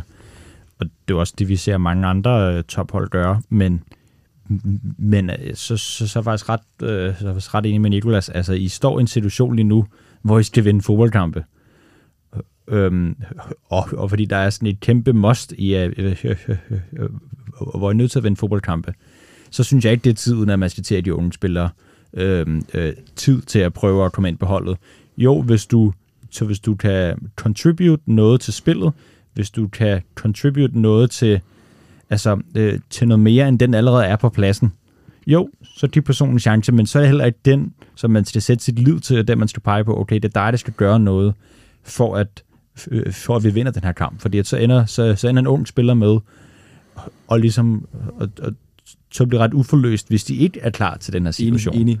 Hvis han blev sat ind en gang, og, og det var fordi, at nu skal der så ske noget mm. nyt en gang, ikke? og han så flonker fuldstændig en gang, altså det er jo mere sandsynligt, at han flonker, end han får succes en gang, det tror jeg godt, man kan sige. Altså så bliver han lige pludselig til en syndebuk, og så sidder folk og fans uge efter uge og siger, hvad fanden laver han i den startup? Han skal bare ud nu en gang. Det synes jeg også er tageligt over for nogle spillere at gøre sådan noget. Men altså, hvis vi kigger på sidste sæson, der eksperimenterede Barcelona med en masse unge spillere på midtbanen. Spillere som Pedri øh, og Gavi og Nico Gonzalez, øh, som egentlig alle sammen gjorde det rigtig godt øh, i, en, i en tid, hvor Barcelona ikke var særlig gode, og de var jo med til at give, hvad man siger, Char, da Xavi kom til, give hans hold et løft. Jo, men så, så, så, så, så, så vil jeg mere sige med Barcelona, de har været der med din relationsskifte. Så det har været ret tydeligt, du har været nødt til at ligesom, og du har, så, så er du nødt til at skrive nøglerne til nogle unge spillere, eller skulle have købt nogen, men du står de, eller det, det, det, det, det gør det så alligevel ikke, men de, de stod tidligere i kæmpe økonomiske problemer, og så bare ikke kunne gå ud og købe øhm, den nye Charvel eller den nye Iniesta. Øh, øh, og så har man ligesom øh, set sit liv til de unge spillere, og de har jo så bare taget den og bare, så bare løbet med den. Og hvor at, der er bare et andet pres ved at spille i Manchester United. Selvom Barcelona er sådan en stor klub, de er jo bare ikke, altså, men der, der, der er bare et andet pres ved at være den største fodboldklub i verden. I er den største fodboldklub i verden, når man kigger fansmæssigt. Hvad, hvad, to sekunder. En Liverpool-fan sagde lige det der, Nikolas. Så, når, men, Jeg hvis skal lige, hvad, hvad, jeg noterer lige Sådan. tidspunktet Hvis i jeg siger, Ja, podcast. det må Så- vi få skrevet ned. tak, tak. Så, så, så, så siger jeg fanmæssigt, fordi at fordi I jo, nu skal jeg jo lige have min øh, øh, som rødhat på igen. I er jo, I er jo tydeligvis ikke den bedste fodboldklub fodboldmæssigt. Um, Oh, um, Lige nu. ja, snart. det får vi se. Um, men, um, men ja, så for at komme tilbage til pointen, så, så, så synes jeg bare, at det er så, der er så meget pres på Manchester United, at det vil være, altså det vil være at give, altså det vil, oh, hvis jeg kommer en, øh, kommer en god forklaring på det, men altså så, altså, så hvis du giver en lille dreng nøglerne til, et, øh, til en Toys R Us, og så forventer, at han skal, øhm, ja, altså, øh, få den til at fungere, altså i butikken, ikke? Selvom man godt kan lide legetøj, selvom man godt, men de har en chance, fordi han elsker legetøj. Han kan godt noget. Men, men, men han gør bare et løft, altså hvis du hopper tilbage til Manchester United, han gør bare et løft holdet selv. Nej. Jeg vil også sige, øh, man kan måske tage et andet eksempel, ikke på klubniveau, men på spillerniveau. Kan I huske sådan en som Renato Sanchez, efter at Portugal vandt EM engang? Et af de allerstørste talenter, der var i, i europæisk fodbold på det tidspunkt engang. Han blev så på et tidspunkt, hvad var det? Han blev købt af Bayern München Mm, sådan ja. gang, ikke? og så gik det ikke så godt, fordi han var ikke lige klar og sådan noget. Så blev han lejet ud til Swansea et år, og blev bare bænket hele sæsonen. Fordi at Swansea, ja ja, de havde et talent, men Swansea var i en nedrykningskamp, mm. altså i sæsonen engang. De kæmpede for overlevelse, og når, der, når det handler om overlevelse, så er det ikke der, du smider talenterne ind. Så er det der, du skal vinde fodboldkampe. Mm. Og jeg tror lidt, det er det samme, vi står i nu. Vi står ikke og kæmper om nedrykning, men United skal ikke være, hvor de er. De skal op. Og derfor så tror jeg, at, at Majbri han vil få et, øh, en ulykkelig tid øh, ved at blive sat ind fra, lad os bare sige, næste uge af. Hvis vi drejer stakken væk fra Maspri og går ind til noget en anden fortsættende saga, øh, som er, er Frenkie de Jong. Øh, status er, at øh, handlen er stadig strandet. Øh, men øh, hvis vi lige skal brække lidt til forventningerne på den her mulige transfer, Nikolas, øh, på et barometer, hvor meget tror du så på, at de Jong kommer til United? Hvor stor er din tro på, at øh, han kommer til klubben på en skala fra 1 til 10? Frankie de Jong barometeret engang simpelthen. Frankie øhm, de Jong barometeret. Sidste uge, der var jeg, der var jeg, der var jeg øh, ikke så håbefuld øh, på, om det ville ske engang. Og for hver uge, der går, der bliver jeg bare mindre og mindre håbefuld. Øhm, jeg, er nået, jeg, er nået, jeg er nået til et punkt, hvor at jeg faktisk ikke regner med det. Jeg, og hvis, hvis han kommer, så er det da en positiv overraskelse. Men for mig, der er det løb, det har kørt. Jeg, så 0. 0 simpelthen. Altså, du 0. er helt ude af skalaen. Jeg siger 1 til 10. Åh, oh, for fanden. Okay, har så, et, så lige... Okay, har du ikke haft matematik i skolen? Nej. 1, vi siger 1. Men, men, men hvis man må gå uden for skalaen, så er det 0. Som uh, objektiv seer, Thor, kan du sætte et tal på uh, din tro på det? Jamen, jeg, jeg, jeg tror også, jeg vil være noget i bunden. Altså, øh, altså nu, så må jeg lige rette mig på det, hvis det er forkert. Jeg, jeg, jeg, jeg synes, det de her rygter, de kom ud til at starte med, og hvor at, at man ligesom, at der så kom der et bud på ham, så var han ude at sige, at han altså, kunne ikke lide Manchester som by. Han synes, det var et, øh, øh, altså han, han ja, ja så, så kunne han ikke lide den måde, klubben blev kørt på. Og så kan jeg bare ikke forstå, hvorfor at I stadig har tro på det øhm, at, at, at, at, at, at så han skulle komme der til. Og især når man kommer med sådan en udtalelse inden, nu kan selvfølgelig godt forstå, at Ten Hag tidligere træner, og, og ja, og så, så, så, så, så, så man tager det ind. Men altså, men så, så sådan spiller du ud og sige, okay, jeg vil ikke til den her klub, fordi at det, det, det, det bruger hvordan byen er, og det bruger på den måde, som øhm, øh, øh, det bruger på den der måde, som, som, øh, som klubben jeg er på, så, så forstår jeg ikke, hvorfor man stadig har den tro. Men det, det, det forstår jeg altså ikke. Prøv at høre. Jeg ved godt, man kalder jo uh, Aalborg Nordens Paris. altså Manchester er, eh, hvad hedder det, Storbritanniens Barcelona. Så kom on. Så er det samme Dion. Men, men, men det, er jo, det er jo bare ikke noget nyt, at vi har sådan nogle her transfersager. Sidste år, øh, der var det bare Jadon Sancho, som også trak igennem hele sommerferien. Gudskelov blev han så signet en gang. Men, men, men nu har vi nu har de, de unge rygterne, de har, de har været der i over to måneder nu, tror jeg. Ikke? Uh, virkelig været lang tid. Selv før transfervinduet åbnede, var der snak om det.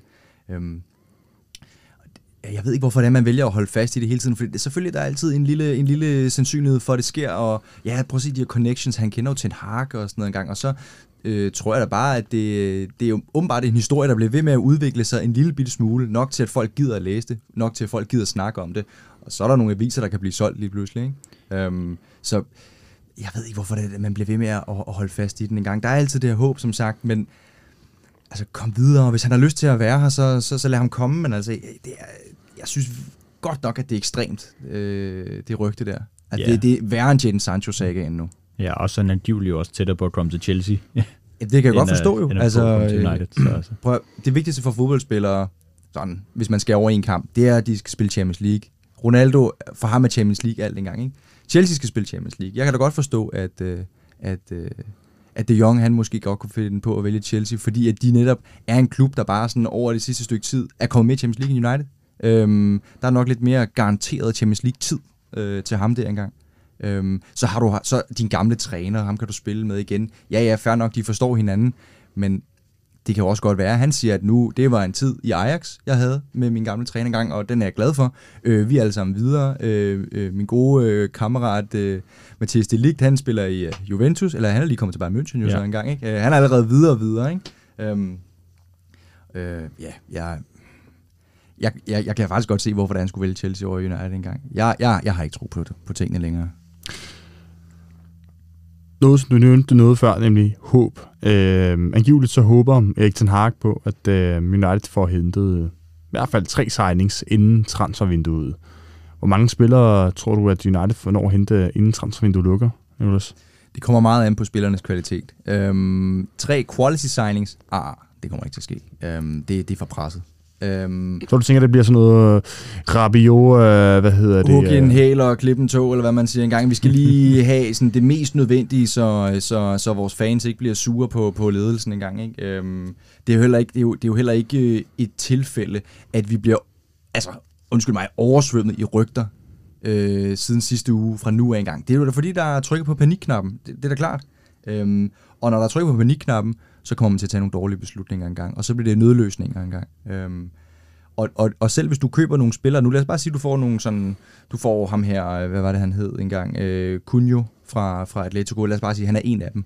Øhm, kommer fansene fra Manchester United så til at sidde bagefter og sige, nå, det var sgu meget godt egentlig, det var jeg fint tilfreds. Nej, fordi hvis, hvis, hvis det var så god en signing, så var han jo blevet købt tidligere engang, eller der havde snakket om ham før. Nu, det er for sent. Hvem er som brænder igennem, hvad vil du så sige? Jo, men hey, altså, så tog jeg fejl, og det, jeg tager tit fejl. Øh, men, men ja, så, så, tror jeg, så tror jeg, det er, fordi det er rent held.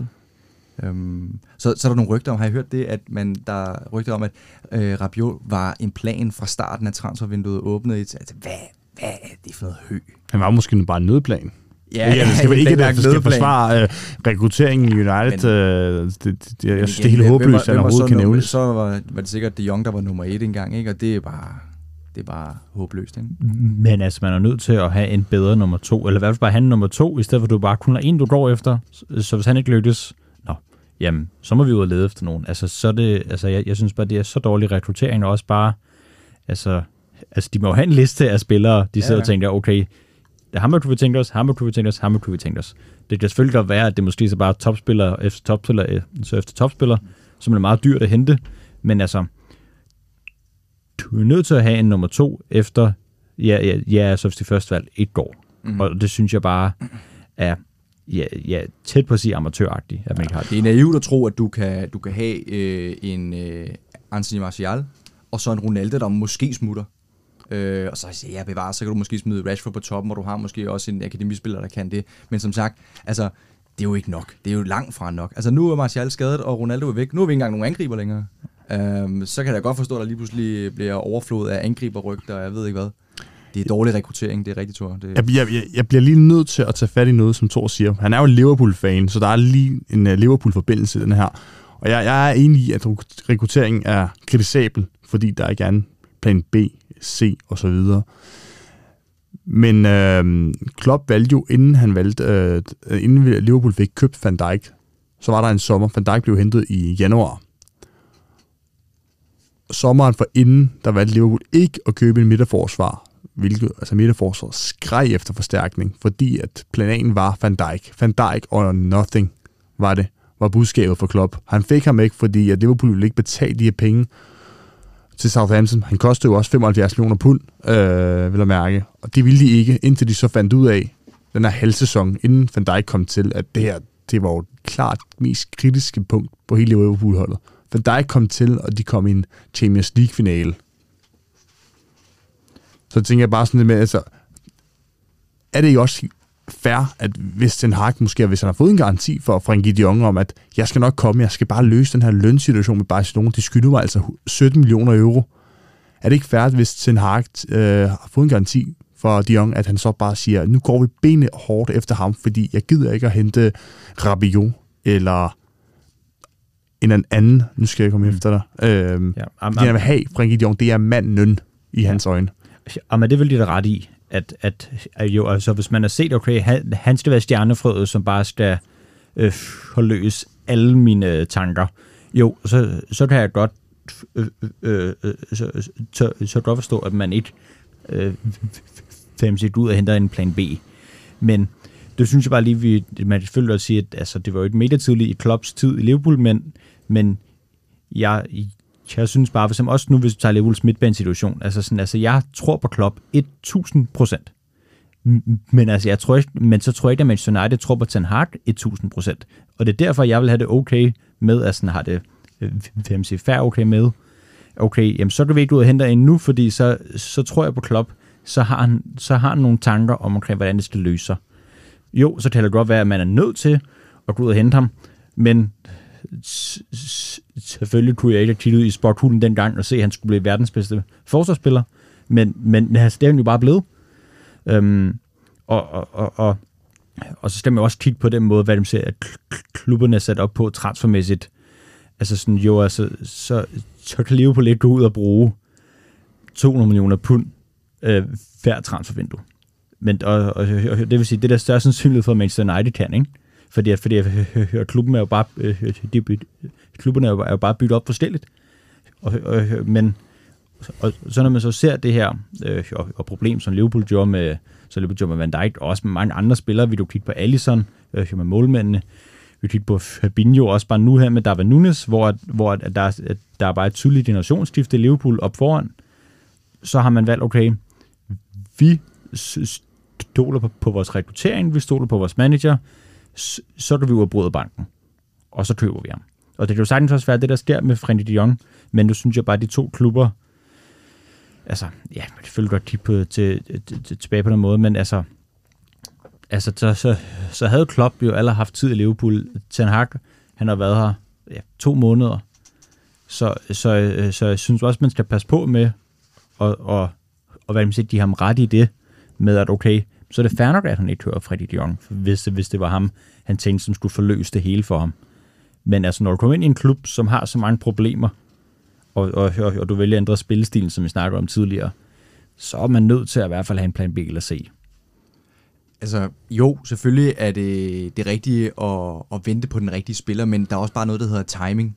Og, 100%. og, og det er svært, det er svært at, at vente øh, på øh, den her timing, når man styrtbløder. Øh, vi har spillet to kampe indtil videre. Der er 36 tilbage. 36 kampe mere uden den øh, åbenbart vigtigste spiller, ifølge Ten Hag på holdet. Det, øh, det, altså, så skal man lige sætte sig ned og tænke over, hvor grimt kan det her rent faktisk blive. Øhm, så der er noget, der hedder perfekt timing, og ja, det er det optimale, men der er også bare noget, der hedder virkeligheden, og hvad bliver vi nødt til at gøre nu, for at vi ikke skal øh, blive ved med at ligge og rode rundt nede ved nedrykningsstregen, havde han sagt engang. Øh, det tror jeg ikke kommer til at blive tilfældet. Men der, altså, det, det, det, det er urealistisk at, at, at bare sige, at vi kan altid bare vente på, på, på, øh, på den rigtige spiller, når, når muligheden den byder sig. Altså, det, det, sådan er det bare ikke.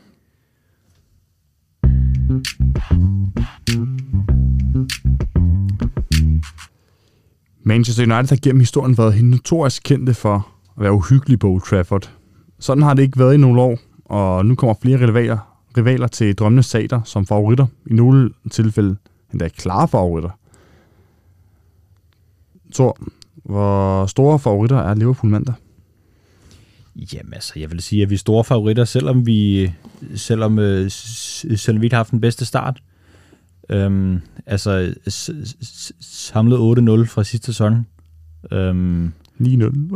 Nå, ja, sorry. Øh, øh, jeg gøre det værre end det. Altså. der har lige glemt mål. Øhm, det, det, det, det, synes jeg bare tegner et meget godt billede omkring, hvad, hvad der kommer til at ske.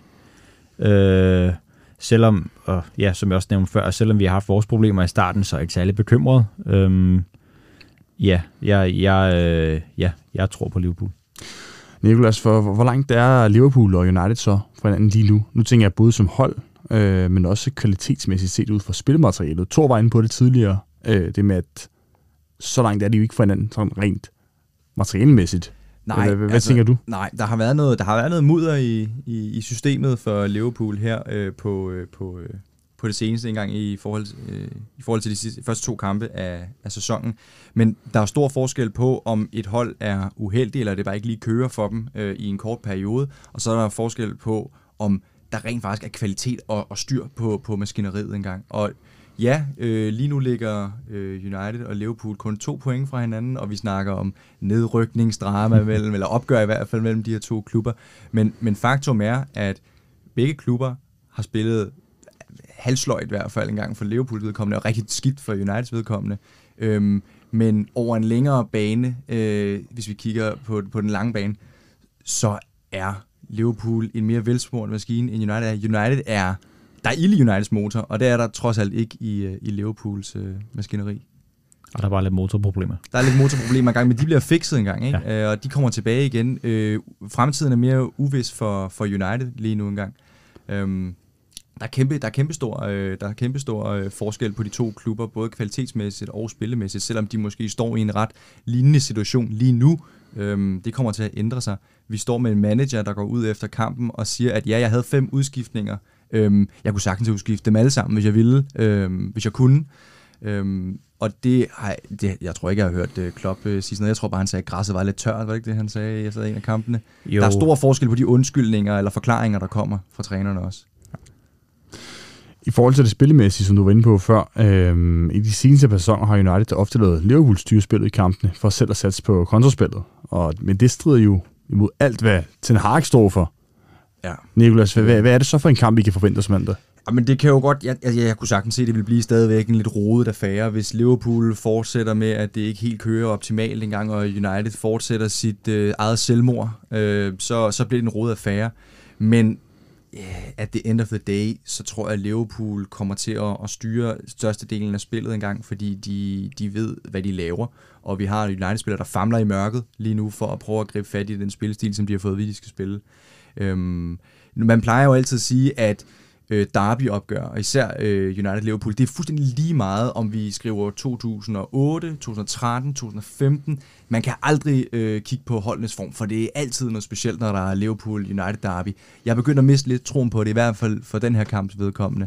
Øhm, det bliver ikke en isoleret boble. Jeg tror, at øh, holdenes performance bliver meget øh, et spejlbillede på, hvordan det går for klubberne lige nu engang.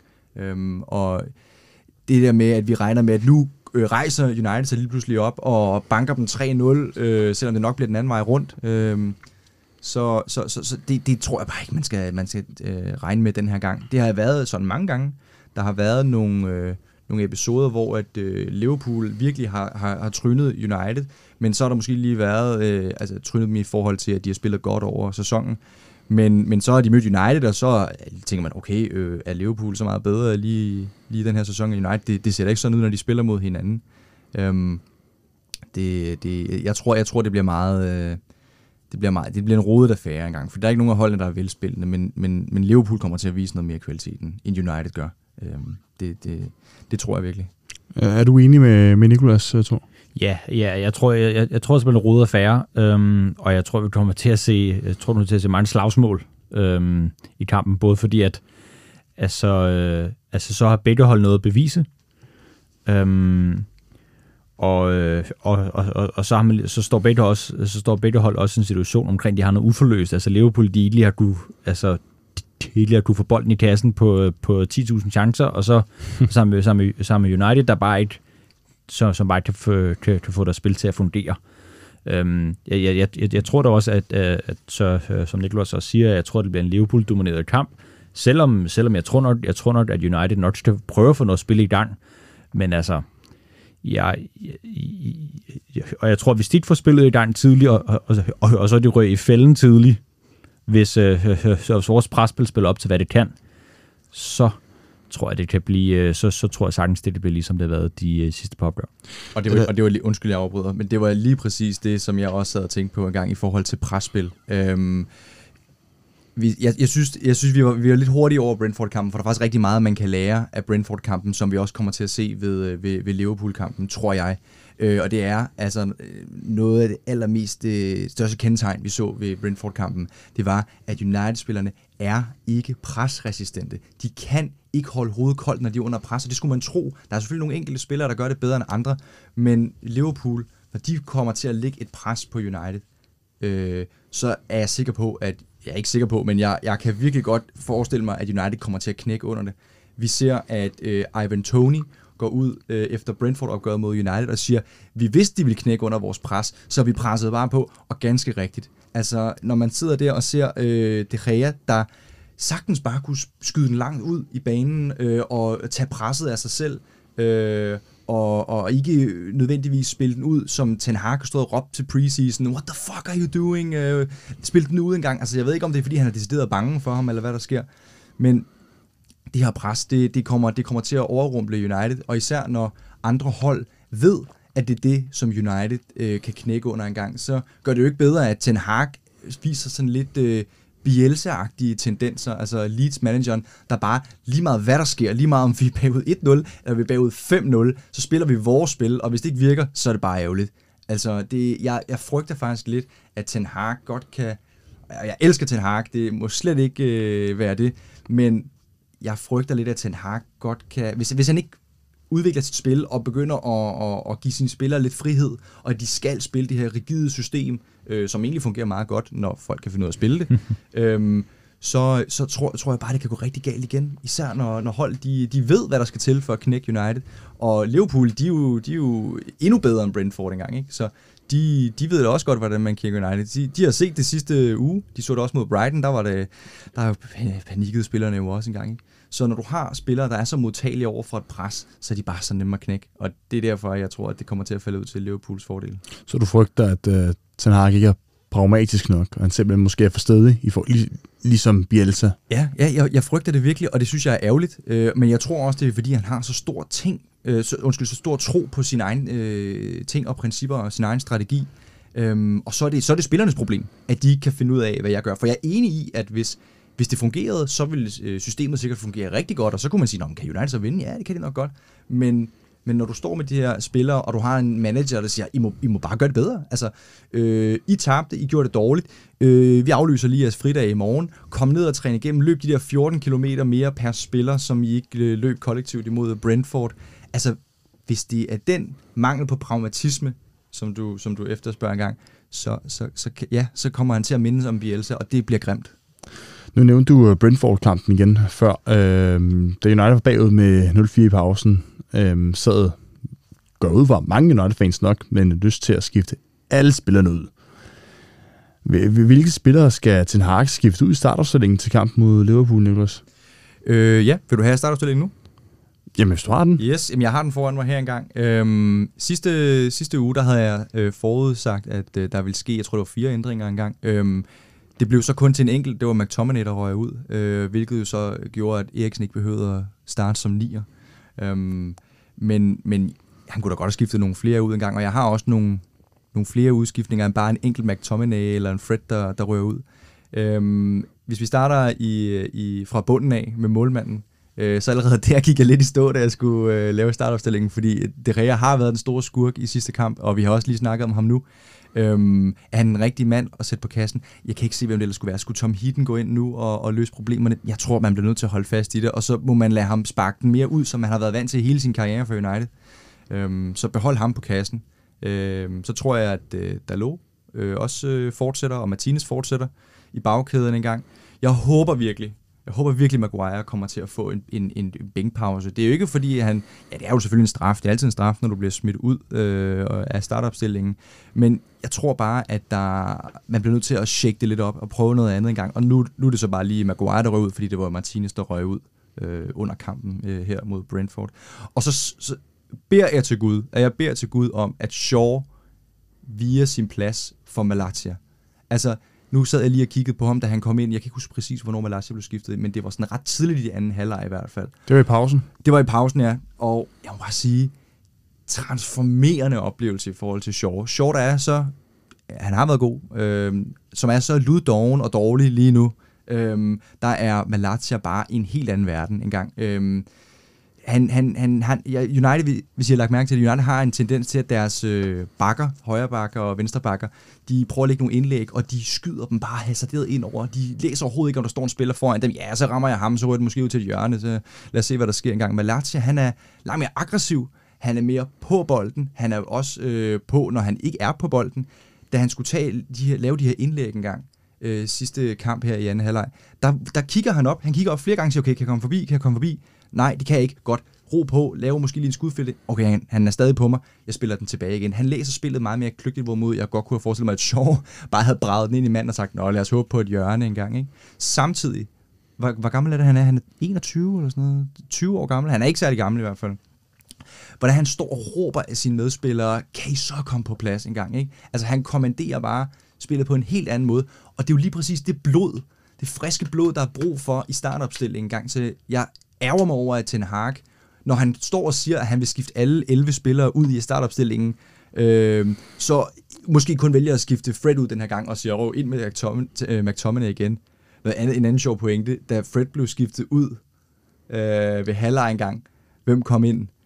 Enter McTominay engang. Ikke? Altså, så det problem, du har prøvet at løse, det bruger du nu som plaster på at lappe den styrblødning, du står overfor. Det giver jo heller ikke mening. Altså, så jeg håber virkelig, at Malasia får lov til at komme ind, for det kommer til at give noget helt andet dynamik. Og lige øhm, i forhold til, hvor gammel han er, som ja. du brugte ind på før, ja. altså, når den her podcast kommer ud, så er det hans fødselsdag, kan ja. jeg sige, og han fylder 23 år i morgen. Okay, men... Onsdag. Okay, fair nok. Han er ikke så, så ung engang, men han... Okay, fair nok. men men det, det føles virkelig bare som et frisk pus engang, og i min bog, der skal han alle dage ind. Jeg synes faktisk, at det er en skandale, at uh, Shaw, eller jeg, jeg ved i hvert fald ikke, hvordan han har fået fastholdt sin position de første to kampe, fordi allerede efter første kamp, der tænker jeg bare, okay, ud og ind med Malasia, som gjorde det så godt under preseason. Um, jeg kan ikke huske en eneste kamp, siden Ten Hag blev træner, hvor at Shaw gjorde det bedre end Malasia, hvis jeg skal være helt ærlig. Men hvis Nå, vi skal videre nok til... Nok, nok til, om bagkæden. nok om bagkæden og Malasia. Jeg ved godt, han, han er fødselsdagsbarn ja, i morgen, men... Øh... Ham, jeg er simpelthen helt vild med ham. Han er simpelthen så, det kan jeg godt så, så spændende. Det kan jeg godt forstå. Er virkelig spændende. Og det er faktisk, altså indtil videre, øh, transfervinduets køb i min bog engang. Jeg synes stadig, at Eriksen og... men hvis man kigger lidt på value-wise, så, sådan, så, så, synes jeg virkelig, virkelig, det er Jeg tænker selvfølgelig kun for, for United. Ja, ja, jo, jo, selvfølgelig, selvfølgelig, i United. Der sidder en Liverpool-fan her, der glæder sig over Nunez. Ja, ja. Nå, midtbanen, øh, jeg vil holde fast i Eriksen, og så vil jeg igen, som jeg sagde sidste uge, prøv nu at få Garner ind. Jeg tror altså godt, det kan gøre noget engang. Jeg vil i hvert fald vælge ham over Fred og, øh, og McTominay. Og så snakker vi lidt igen tilbage med det der Mitchbury. At han, øh, kan, kan man sætte sådan en ung spiller ind? altså, jeg tror også, det var Geniska, der sagde det, sådan spillere, der har været i klubben og spillet sådan en god håndfuld kampe hver sæson, sådan 4-5 sæsoner i træk, og han har været lejet ud jo. Det er ikke en ung spiller længere. Han ved godt, øh, hvad der skal til, og han, han, han er moden nok til at gå ind og tage den her opgave på, på, på sin skulder. Og han, jeg er sikker på, at han gerne vil, for det er blevet lejet ud år efter år efter år, og der har altid været snak om, skal han ind, skal han ud, hvad, hvornår er det, vi skal satse på ham? Og, og her er det Garner til, du kommer lige ind på, James du nævnte, Garner. Godt, for du, du bragte lige med sprien, det var yes, så det folk ikke lige... Det var bare lige for at sammenholde det med, hvorfor at, jeg synes, der er stor forskel på de to spillere. Øhm, så ind med Garner og behold Eriksen på midtbanen, og så fastholder jeg angrebet, som i sidste uge med Sancho, Fernandes, Rashford og Ronaldo. Og det er lige så meget det er, ikke, det, er ikke, det er ikke så meget at gøre med, at jeg er enig nødvendigvis, men det er det, jeg tror, der kommer til at ske. Jeg tror, han kommer til at fastholde det, fordi det er de dygtigste spillere, vi har, og som sagt, der skal leveres, der skal vindes nogle fodboldkamp nu. Um, så jeg tror, han får det til dem. Så tre udskiftninger. Varane, Malatia og Garner. Når du har hørt den øh, startopstilling, øh, Thor, som Nikolas vil sende på mail til, til Ten Hag, går ud fra efter den her udsendelse, så det allerede har gjort det. det øh, hvor er så Uniteds største, allerstørste svagheder mod modstander som Liverpool? Med sådan en startopstilling? Mm. Jamen altså, jeg, nu tittede jeg på, tittede på sidste opgør på Old Trafford, og, og, øh, og, og, og, og også bare på de, på de to andre øh, øh, øh kampe, som United spillede øh, her, øh, øh, øh, så her indtil videre, at, at så, er det, så er det rigtig meget mentalitet, rigtig meget markeringsmæssigt i forsvaret, hvor det, det falder fuldstændig sammen. Der er ikke nogen, der følger deres mand, der er ikke nogen, der løber med tilbage. Folk løber toget rundt. Så, så, så, jeg tror helt, så jeg tror helt sikkert forsvaret, og især hvis nu, at Maguire skulle blive benet ud, jeg tror, det, det, det jeg, jeg, jeg tror ikke, det vil skabe rammestrig, men jeg tror bare, at det vil være meget at bene sin anfører inden hvad man sige, Englands største fodboldkamp. Øhm, altså, så vil jeg ikke så meget imod det, øhm, fordi, at, fordi jeg, selvom, selvom jeg ikke synes, at han er en særlig god forsvarsspiller, så, så, så, så, så tror jeg, at det bliver bedre, øhm, at, øh, at der kommer en anden ind. Øhm, og så, så vil jeg helt sikkert udnytte, hvis du har en ung spiller over på venstre bakken, nu vil jeg så sige, at så, så, så vil jeg meget hellere spille over for Shaw. Øh, fordi der, der tror jeg bare, så vi jo også på Old Trafford, at Salah kan bare have ham i sin lomme, og så kan han, så kan han spille det spil, som han har lyst til. Øhm, så, øh, øh, øh så, så helt klart til over i venstre side, over, øh, øh, øh over jeres venstre side, vil prøve øh, øh, øh, øh, så, så prøve at udnytte det. I hvert fald, vi har sådan en velspillende Salah, som, som, som synes, efter hans kontrakt, øh, så, som, som øh, på her i sommer, at så, så, så vidt han bare tændt på en anden måde. Han er klar i forhold til, hvad han har gjort tidligere. Og så har I selvfølgelig jeres midtbaneproblem, og det har, det har vi så også, men, men, men så håber jeg lidt, at der kommer en, øh, øh at der kommer en spiller som Navigator ind, og som kan skabe noget dynamit for Liverpool. Det så vi jo også bare på Old Trafford, da, da han scorede målet til 1-0, øhm, og, og, øh, og, og, og så også med det andet mål, at at det er i hvert fald statement, det, det, det, det er det statement problemer nede for jeres defensive midtbane. For at runde øh, den her blok af, så har vi jo traditionen tro. Så skal vi jo traditionen tro altid lige få et bud på resultatet, og en første målscore. Det plejer altid at være det sidste på den sidste blok, så det holder vi os til. Vi kommer til at spille på hjemmebane.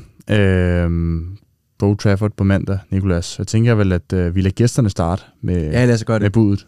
Det er altid spændende. For at være en god vært, selvfølgelig. Ikke? Selvfølgelig. Du god værter. vært. Ja, ja. Ikke kun os, men tænker også bare, altså, ikke kun mig, men tænker sådan, United, altså, vi er gode Det er det værter. mindste, vi kan gøre. Det er det mindste, vi kan gøre. Jo. Udover at lukke fire mål ind til dem. Jeg tror, jeg siger, øh, jeg siger 1-3, og så siger jeg Salah første målscore. Og det her, der tænker du 1-3, altså 3, altså Liverpool vinder 3 Lige præcis. Så, altså, så positiv kunne du heller ikke være over for United, men det er jo fair nok, altså. Det synes jeg var et meget øh, flinkt resultat. Du, øh, jeg kommer til at... Altså, jeg kan lige så godt sige med det samme. Da jeg sad efter kampen i lørdags mod Brentford, der sad jeg og tænkte allerede på, at jeg skulle ned i studiet her den her uge en gang. Og jeg sad bare sådan, okay, indtil United vinder en kamp, eller bare spiller godt, hvor de vinder med en score på plus to en gang, der kommer jeg til at forudse et nederlag hver kamp, indtil det sker en gang. Ikke? Nu er jeg så, tiden læger alle sår, jeg er blevet lidt mere øh, at have mere at gøre. Men jeg vil bare lige sige noget, inden jeg kommer med mit, øh, med min, øh, med mit gæt.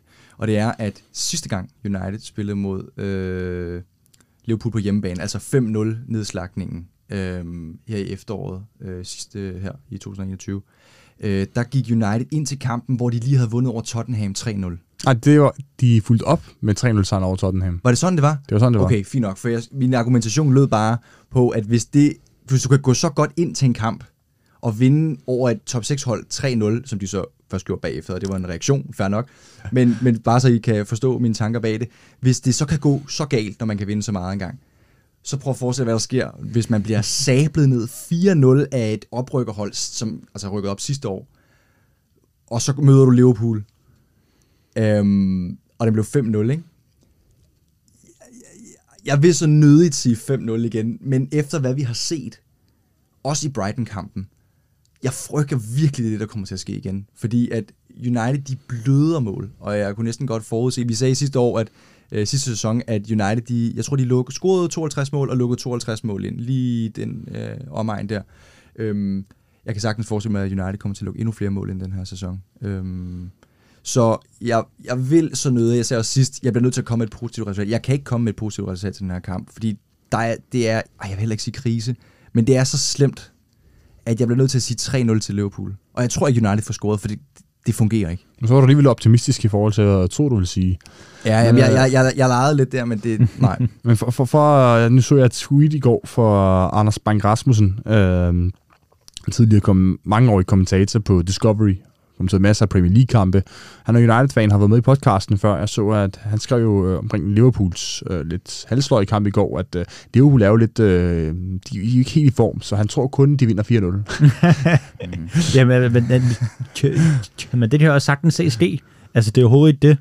Øhm, men jeg, jeg, jeg tror da bare, at I er rimelig heldige, at en spiller som David Nunes ikke får lov til at, at spille mod Enig, jer. enig. Fordi at han vil jo være altså han vil jo være den værste modstander, som, som, øh, som øh, øh, han vil være den værste modstander, som Martinez skulle stå overfor lige nu. Det Ikke? kunne være en sjov duel, så rigtig Altså, sydamerikansk øh, Jamen, jamen, altså, brawl. for- jamen, jamen, præcis, altså så har, så har du en spiller, som, som kan blive presset på fysikken i Martinez, og så har du Nunes, som bare er, som bare er et monster, ikke? Altså, Gary Neville han sagde øh, allerede i første halvleg mod Brentford her, at hvis du troede, det ikke kunne blive værre, så er det lige blevet det.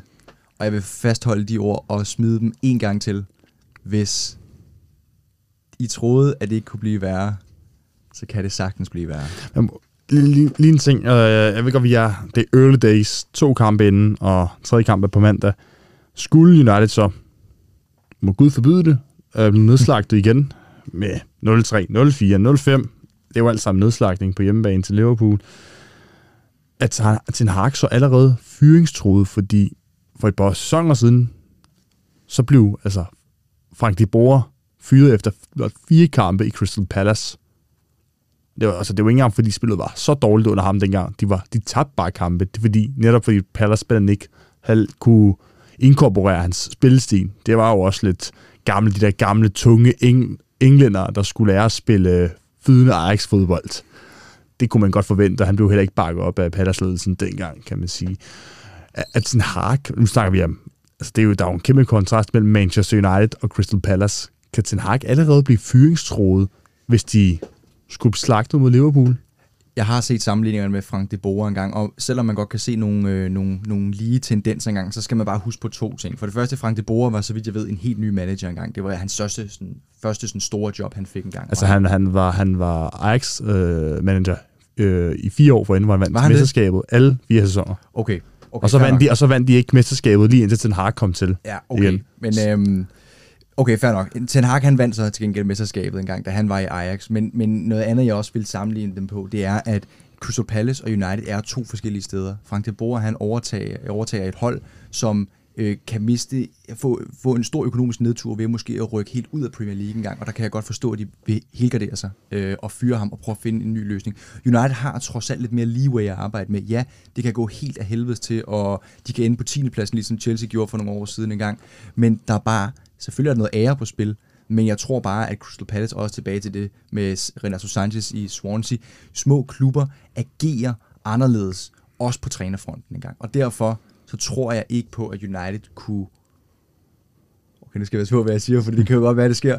Men jeg synes, jeg synes ikke, at man, jeg synes, man skal holde fast i Ten Hag. Jeg, synes, øh, jeg, jeg tror ikke på, at... Jeg, jeg vælger ikke at tro på, at de fyrer ham. Øh, og han er fredet den her sæson. Du tænker ikke, at Joel Glazer sidder og tænker, han er Mauricio Pochettino, han bliver ved med at ringe til mig. han bliver ved med at ringe til mig. Du må slet ikke sige sådan noget. Og, sådan noget, og så tilbyder han mig en god middag i London eller Paris og sådan noget. Skal vi ikke lige mødes? Og, Ej, det, og så har han også en øh, rigtig fin øh, engelsk-argentinsk accent. Øh, Hvis du spørger mig... eller den er argentinske engelske accent. Ja, jeg kan godt, jeg kan godt se frygten, og jeg havde helt glemt det navn Ticino, helt lykkeligt næsten engang, men han er der jo, han spørger jo i kulissen. Nej. øhm, Altså hans, hans ansøgning sidder lige nu i, ligger i skuffen hos Joel Glazer jeg, jeg bliver nødt til at sige, at Ten Hag er ubetinget det rigtige managervalg for United. Jeg kan ikke forestille mig nogen manager, jeg hellere vil have, eller ville have haft før sommer. Og nu har vi endelig en træner, der er kompetent, ved hvad han vil. Han har noget, han har noget DNA i sin spilstil engang. Vi ved, at han er kold og kynisk. Han kan måske kontrollere et, et omklædningsrum lige så godt som Mourinho. Han brændte så dog af, men han har noget autoritet i, i omklædningsrummet. Omvendt har han mere strategi end for eksempel Ole Gunnar Solskjaer havde, som spillede mere på det der Vibes FC, som der var nogen, der kaldte det engang, hvor det bare sådan, gå nu ud og fyr den af, en gang, og så slår vi på kontra. Ikke? Øhm, så det, det, det, det kan jeg ikke forestille mig. Altså, Jamen, hold fast. Ja, men jeg, jeg synes, at I er nødt til at, at tage den ære, som vi har som et United, og så putte den i lommen, og bare give manden en chance. Ja. Fordi at, at hvis man bliver ved med, og så især som topklub, altså nu, nu, nu følges en klub som Chelsea har, har, har været kendt for at fyre managers, men det er jo så klart det meget godt, men, men, men altså man er nødt til at give det tid, og, og, og fordi du kan ikke vide, du, altså det, er jo- det, det, det, det, det, det er også bare en god lesson i livet, altså du, du, du ikke vide, hvad tingene bliver, hvis du ikke giver det tid, hvis du giver din chance. Og det føler jeg bare, jeg er nødt til at gøre med Ten Hag. Der, er nogle, øh, der var nogle rygter her i dag, og der kom nogle nyheder ud engang omkring, at Ten Hag-lejren var utrolig chokeret over, på trods af deres meget grundige research, blev chokeret over, hvordan det så ud i klubben indenfra, altså i Manchester United engang, og de lige fik sig en ordentlig aha-oplevelse her, efter de var blevet, øh, hvad kan man sige, øh, de var, øh, de havde sat, kommet, øh, landet i klubben engang, ikke? Øhm, og jeg vil bare sige, United-ledelsen og spillerne for dagens sags skyld, burde ligge på deres små skravlede knæ og takke Ten Hag for at ville være træner for United efter det moras, der er i klubben lige nu engang. Tænk, at en træner med så høj kvalitet, og som faktisk står på springbrættet til at få en trænerkarriere i, det kunne være klubber som Real Madrid eventuelt på et tidspunkt osv. engang, vælger United. Altså, United skal være så glade for, at en træner som Ten Hag vælger at gå med dem engang. Vi kan jo se, det er jo ikke tilfældet, at United altid har tilvalget. Hans gamle spillere gider måske ikke engang vælge United. De vil hellere vælge Chelsea frem for ham engang. Ikke? Der er også nogle taburetter, nogen snakker om, at Thomas Tuchels uh, taburet vakler en lille smule nu engang, og det er kun gået ned ad bakke, siden han vandt Champions League med dem, da han kom ind engang. Ikke? Altså, der er jo altid et stort job ledet engang, men han har altså valgt at gå med United engang, eller ikke lige ventet på det rigtige timing og sagt, okay, nu stopper jeg i Ajax og venter et halvt eller et helt år, og ser om der er nogen, der bliver en plads engang. Ikke? United burde være så lykkelige for, at han gider være der, vores træner engang. Og derfor skal vi bare holde fast. Back the manager.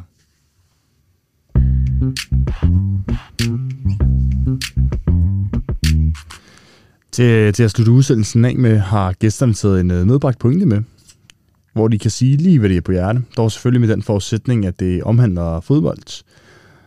Det behøver du ikke at være United-relateret. Før lod vi uh, Thor starte med uh, bud på eller resultat, uh, bud på uh, kampens resultat på mandag. Nu vil jeg servere ordet til, til dig, Nicolas.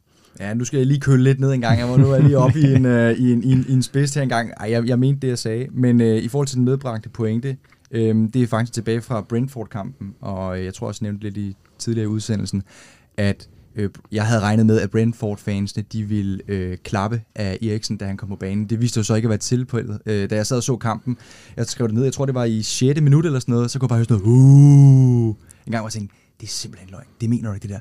Undskyld, hvad fanden bilder de sig ind? Og bue af, af Christian Eriksen engang. Øhm, og Thomas Frank var sågar ude og sige, at øh, det var faktisk ikke i orden. Det synes han ikke, at øh, fansene skulle have gjort engang. Øhm, selvfølgelig er der noget klap, at man kan hive ind over og så videre engang. Ikke? Øhm, og samtidig så blev det bare værre, da, da, da, da United prøvede at spille bolden tilbage til det Rea engang, og fans til Brentford sad og sagde sådan, åh, og sådan, fumbler han den nu, og sådan noget. Nej, men det jeg vil sige, det var, at jeg synes, jeg synes det er en ærgerlig øh, retur, Eriksen får øh, i den klub, der, som han valgte at spille for, men som selvfølgelig også gav ham en chance. Jeg troede faktisk, der havde været noget mere gensidig respekt. Øhm, og det er ikke fordi, jeg skal komme med en eller anden klog læresætning om, at sådan gør man ikke. Men, men jeg vil sige, jeg synes, jeg synes, jeg synes det havde været klædeligt, hvis Brentford-fansene havde øh, klappet af ham og, og, og hæppet lidt på ham en gang. Jeg tror, det var Arsenal-fansene sidste øh, uge, der øh, klappede af Saliba, da han kom til at lave et selvmål eller sådan noget, fordi de havde så meget tro på ham og så meget respekt for ham en gang. Jeg havde håbet, at Brentford-fansene havde gjort øh, øh, det samme for Eriksen, når han havde reddet dem fra nedrykning engang, men det, det gjorde de ikke. Så. Altså, jeg, jeg, jeg er helt enig i, at uh, Brentford gav ham en for forfærdelig retur. For, de, de går bare og klasker om 4-0. Det skal da også mega dårlig stil. Ja, dårlig stil. Mega dårlig stil. Sådan, er lige en sejr, eller i hvert fald en uafgjort. Tak for, tak for dine gode måneder her. Her får du lige bum, bum, bum, bum, bum. Fire ja. kasser på dig. De kendte ham jo også. Altså, de, da, han, når, da han blev fanget det ved andet mål en gang, der vidste, jeg kan ikke huske, hvilken angriber det var fra Brentford, der vidste han, han åbenbart godt, hvilken side han ville trække til en gang. Ikke? Øhm, det var i hvert fald ikke første gang, øh, og i hvert fald heller ikke sidste gang, at han fik øh, stjålet bolden fra sig på den måde, med ryggen til. Ærgerlig retur til Brentford, lød budskabet fra Nikolas. Hvad er du med til os, Thor? Jo, jamen jeg, jeg, jeg, jeg, jeg, synes, det lidt, øh, jeg synes, at det var lidt svært indslag egentlig, fordi man jo går meget bredt, ikke? Øhm, men jeg, jeg, jeg, jeg, jeg synes, der har været en tendens, hvis vi bare kigger generelt i engelsk fodbold her den her sæson, øh, i forhold til transfervinduet, at jeg synes, det er ærgerligt, at vi ikke ser klubberne prøve at udvikle sig mere indenfra, øh, og prøve at udvikle deres spil, i stedet for at man bare køber, køber, køber og køber og køber, fordi at altså sådan, så, så har man den her ting med at sige i fodbold, okay, hvis vi køber de her to spillere, eller hvis vi køber ham her, okay, så kommer det helt til at lykkes sig. Men, men altså, du kan jo ikke vide, hvordan spilleren spiller, inden han kommer ind i klubben, og, og, og, og, og jeg synes bare, det er lidt sløset af de her trænere. Nu ved du, at der er rigtig mange penge i fodbold, og det, og det er jo ret nemt for topklubberne, og så hente de her spillere her. Men, og, og, og, og, og, og man kan godt pege lidt over på, øh øh, øh, øh, øh, på noget Manchester United-briller. Det med, at man tror, at, at det hele kan lykkes sig, hvis jeg henter Frenkie de Jong. Jo, det, altså, det, så får en god spiller. Det kan godt være, at han gør holdet bedre, men jeg synes bare, det er ærgerligt, at man ikke har det kan selvfølgelig være, fordi at så, så, som, som Liverpool-fan ved, at vi kommer ikke til at bruge 200 millioner pund hver transfervindue, og hente øh, og, og, og, så, så både en June Bellingham og en Darwin Nunes i samme vindue. Det ved jeg godt kommer ikke til at ske, men så synes jeg bare, det er fedt, at Klopp har, har, har, har prøvet at udvikle holdet sammen med hans trænerteam. Øhm, at, at, at, at okay, så har, så har vi spillet en sæson, hvor vi måske ikke øh, så, og så vandt det hele, men så, så går vi i næste sæson, og så, så ændrer vi et par aspekter i vores, øh, øh, så vores spil, og så bliver vi forhåbentlig bedre på den måde, i forhold til, at vi bliver kun bedre ved at hente nye spillere. Jamen, kan man måske ikke sammenligne den situation, Liverpool er i nu, med den, som United var på et tidspunkt under Ferguson, der hentede man jo heller ikke spillere til, de var jo, United var jo langt fra den klub, der mm. brugte flest penge, fordi man havde bare et rigtig godt fodboldhold, og så skiftede man, så købte man en enkelt eller to spillere ind, og så sendte man en enkelt spiller ud, fordi der var, der var måske lige en, øh, en spiller, der var blevet en dårlig skid på et tidspunkt. Det skete jo blandt andet med, med David Beckham og Ruth van Nistelrooy, øh, i sin tid, øh, og så hentede man en enkelt eller to spillere ind, bare lige for at friske truppen op for at sige, altså der, nu kommer der konkurrence ind, som man gjorde, som man gjorde med Shota for forleden sæson, og, og nu der er vi Nunez. Ja, ja, og man ligesom, altså så, nu, altså, så kan man følge, at jeg stod sit hold fuldstændig, hvis man ikke spiller godt i sæsonen før, men men, øhm, men så, så, så, så, så, så, så du nævner det med Ferguson, det er også bare, altså når du så køber en spiller, så, så har du så, så har du scoutet om fuldstændig. Du, øh, du, du ved præcis, hvordan du vil ændre dit spil for at komme ind, eller måske, måske ændre, men bare at han vil så være de det her ekstra, i forhold til, at du ser en god spiller, og tænker, hmm, det, det, det, det, det jeg tror vi simpelthen, det har været lidt med Cucurella, for eksempel. Altså det salg, som Chelsea lige har, har, har købt af ham. City kunne måske godt bruge ham. Ja, det kunne de, kunne de kunne, kunne måske, det vil, altså, så ville det være anden valg.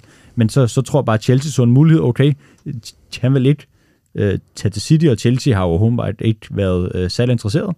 Og så går der ikke mere end, så går der ikke mere end et par dage, og så, og så har de ham. Nu ved jeg godt, at han starter.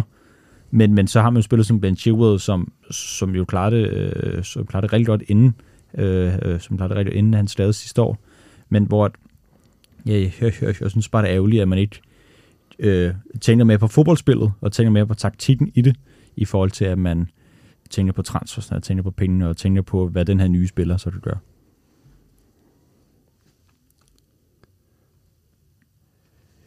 Det var det for denne udsendelse. Jeg vil gerne, sige, gerne slutte af med at sige tusind tak for besøget til mine øh, to gæster, Nicolas og Thor. Det var en fornøjelse at have med.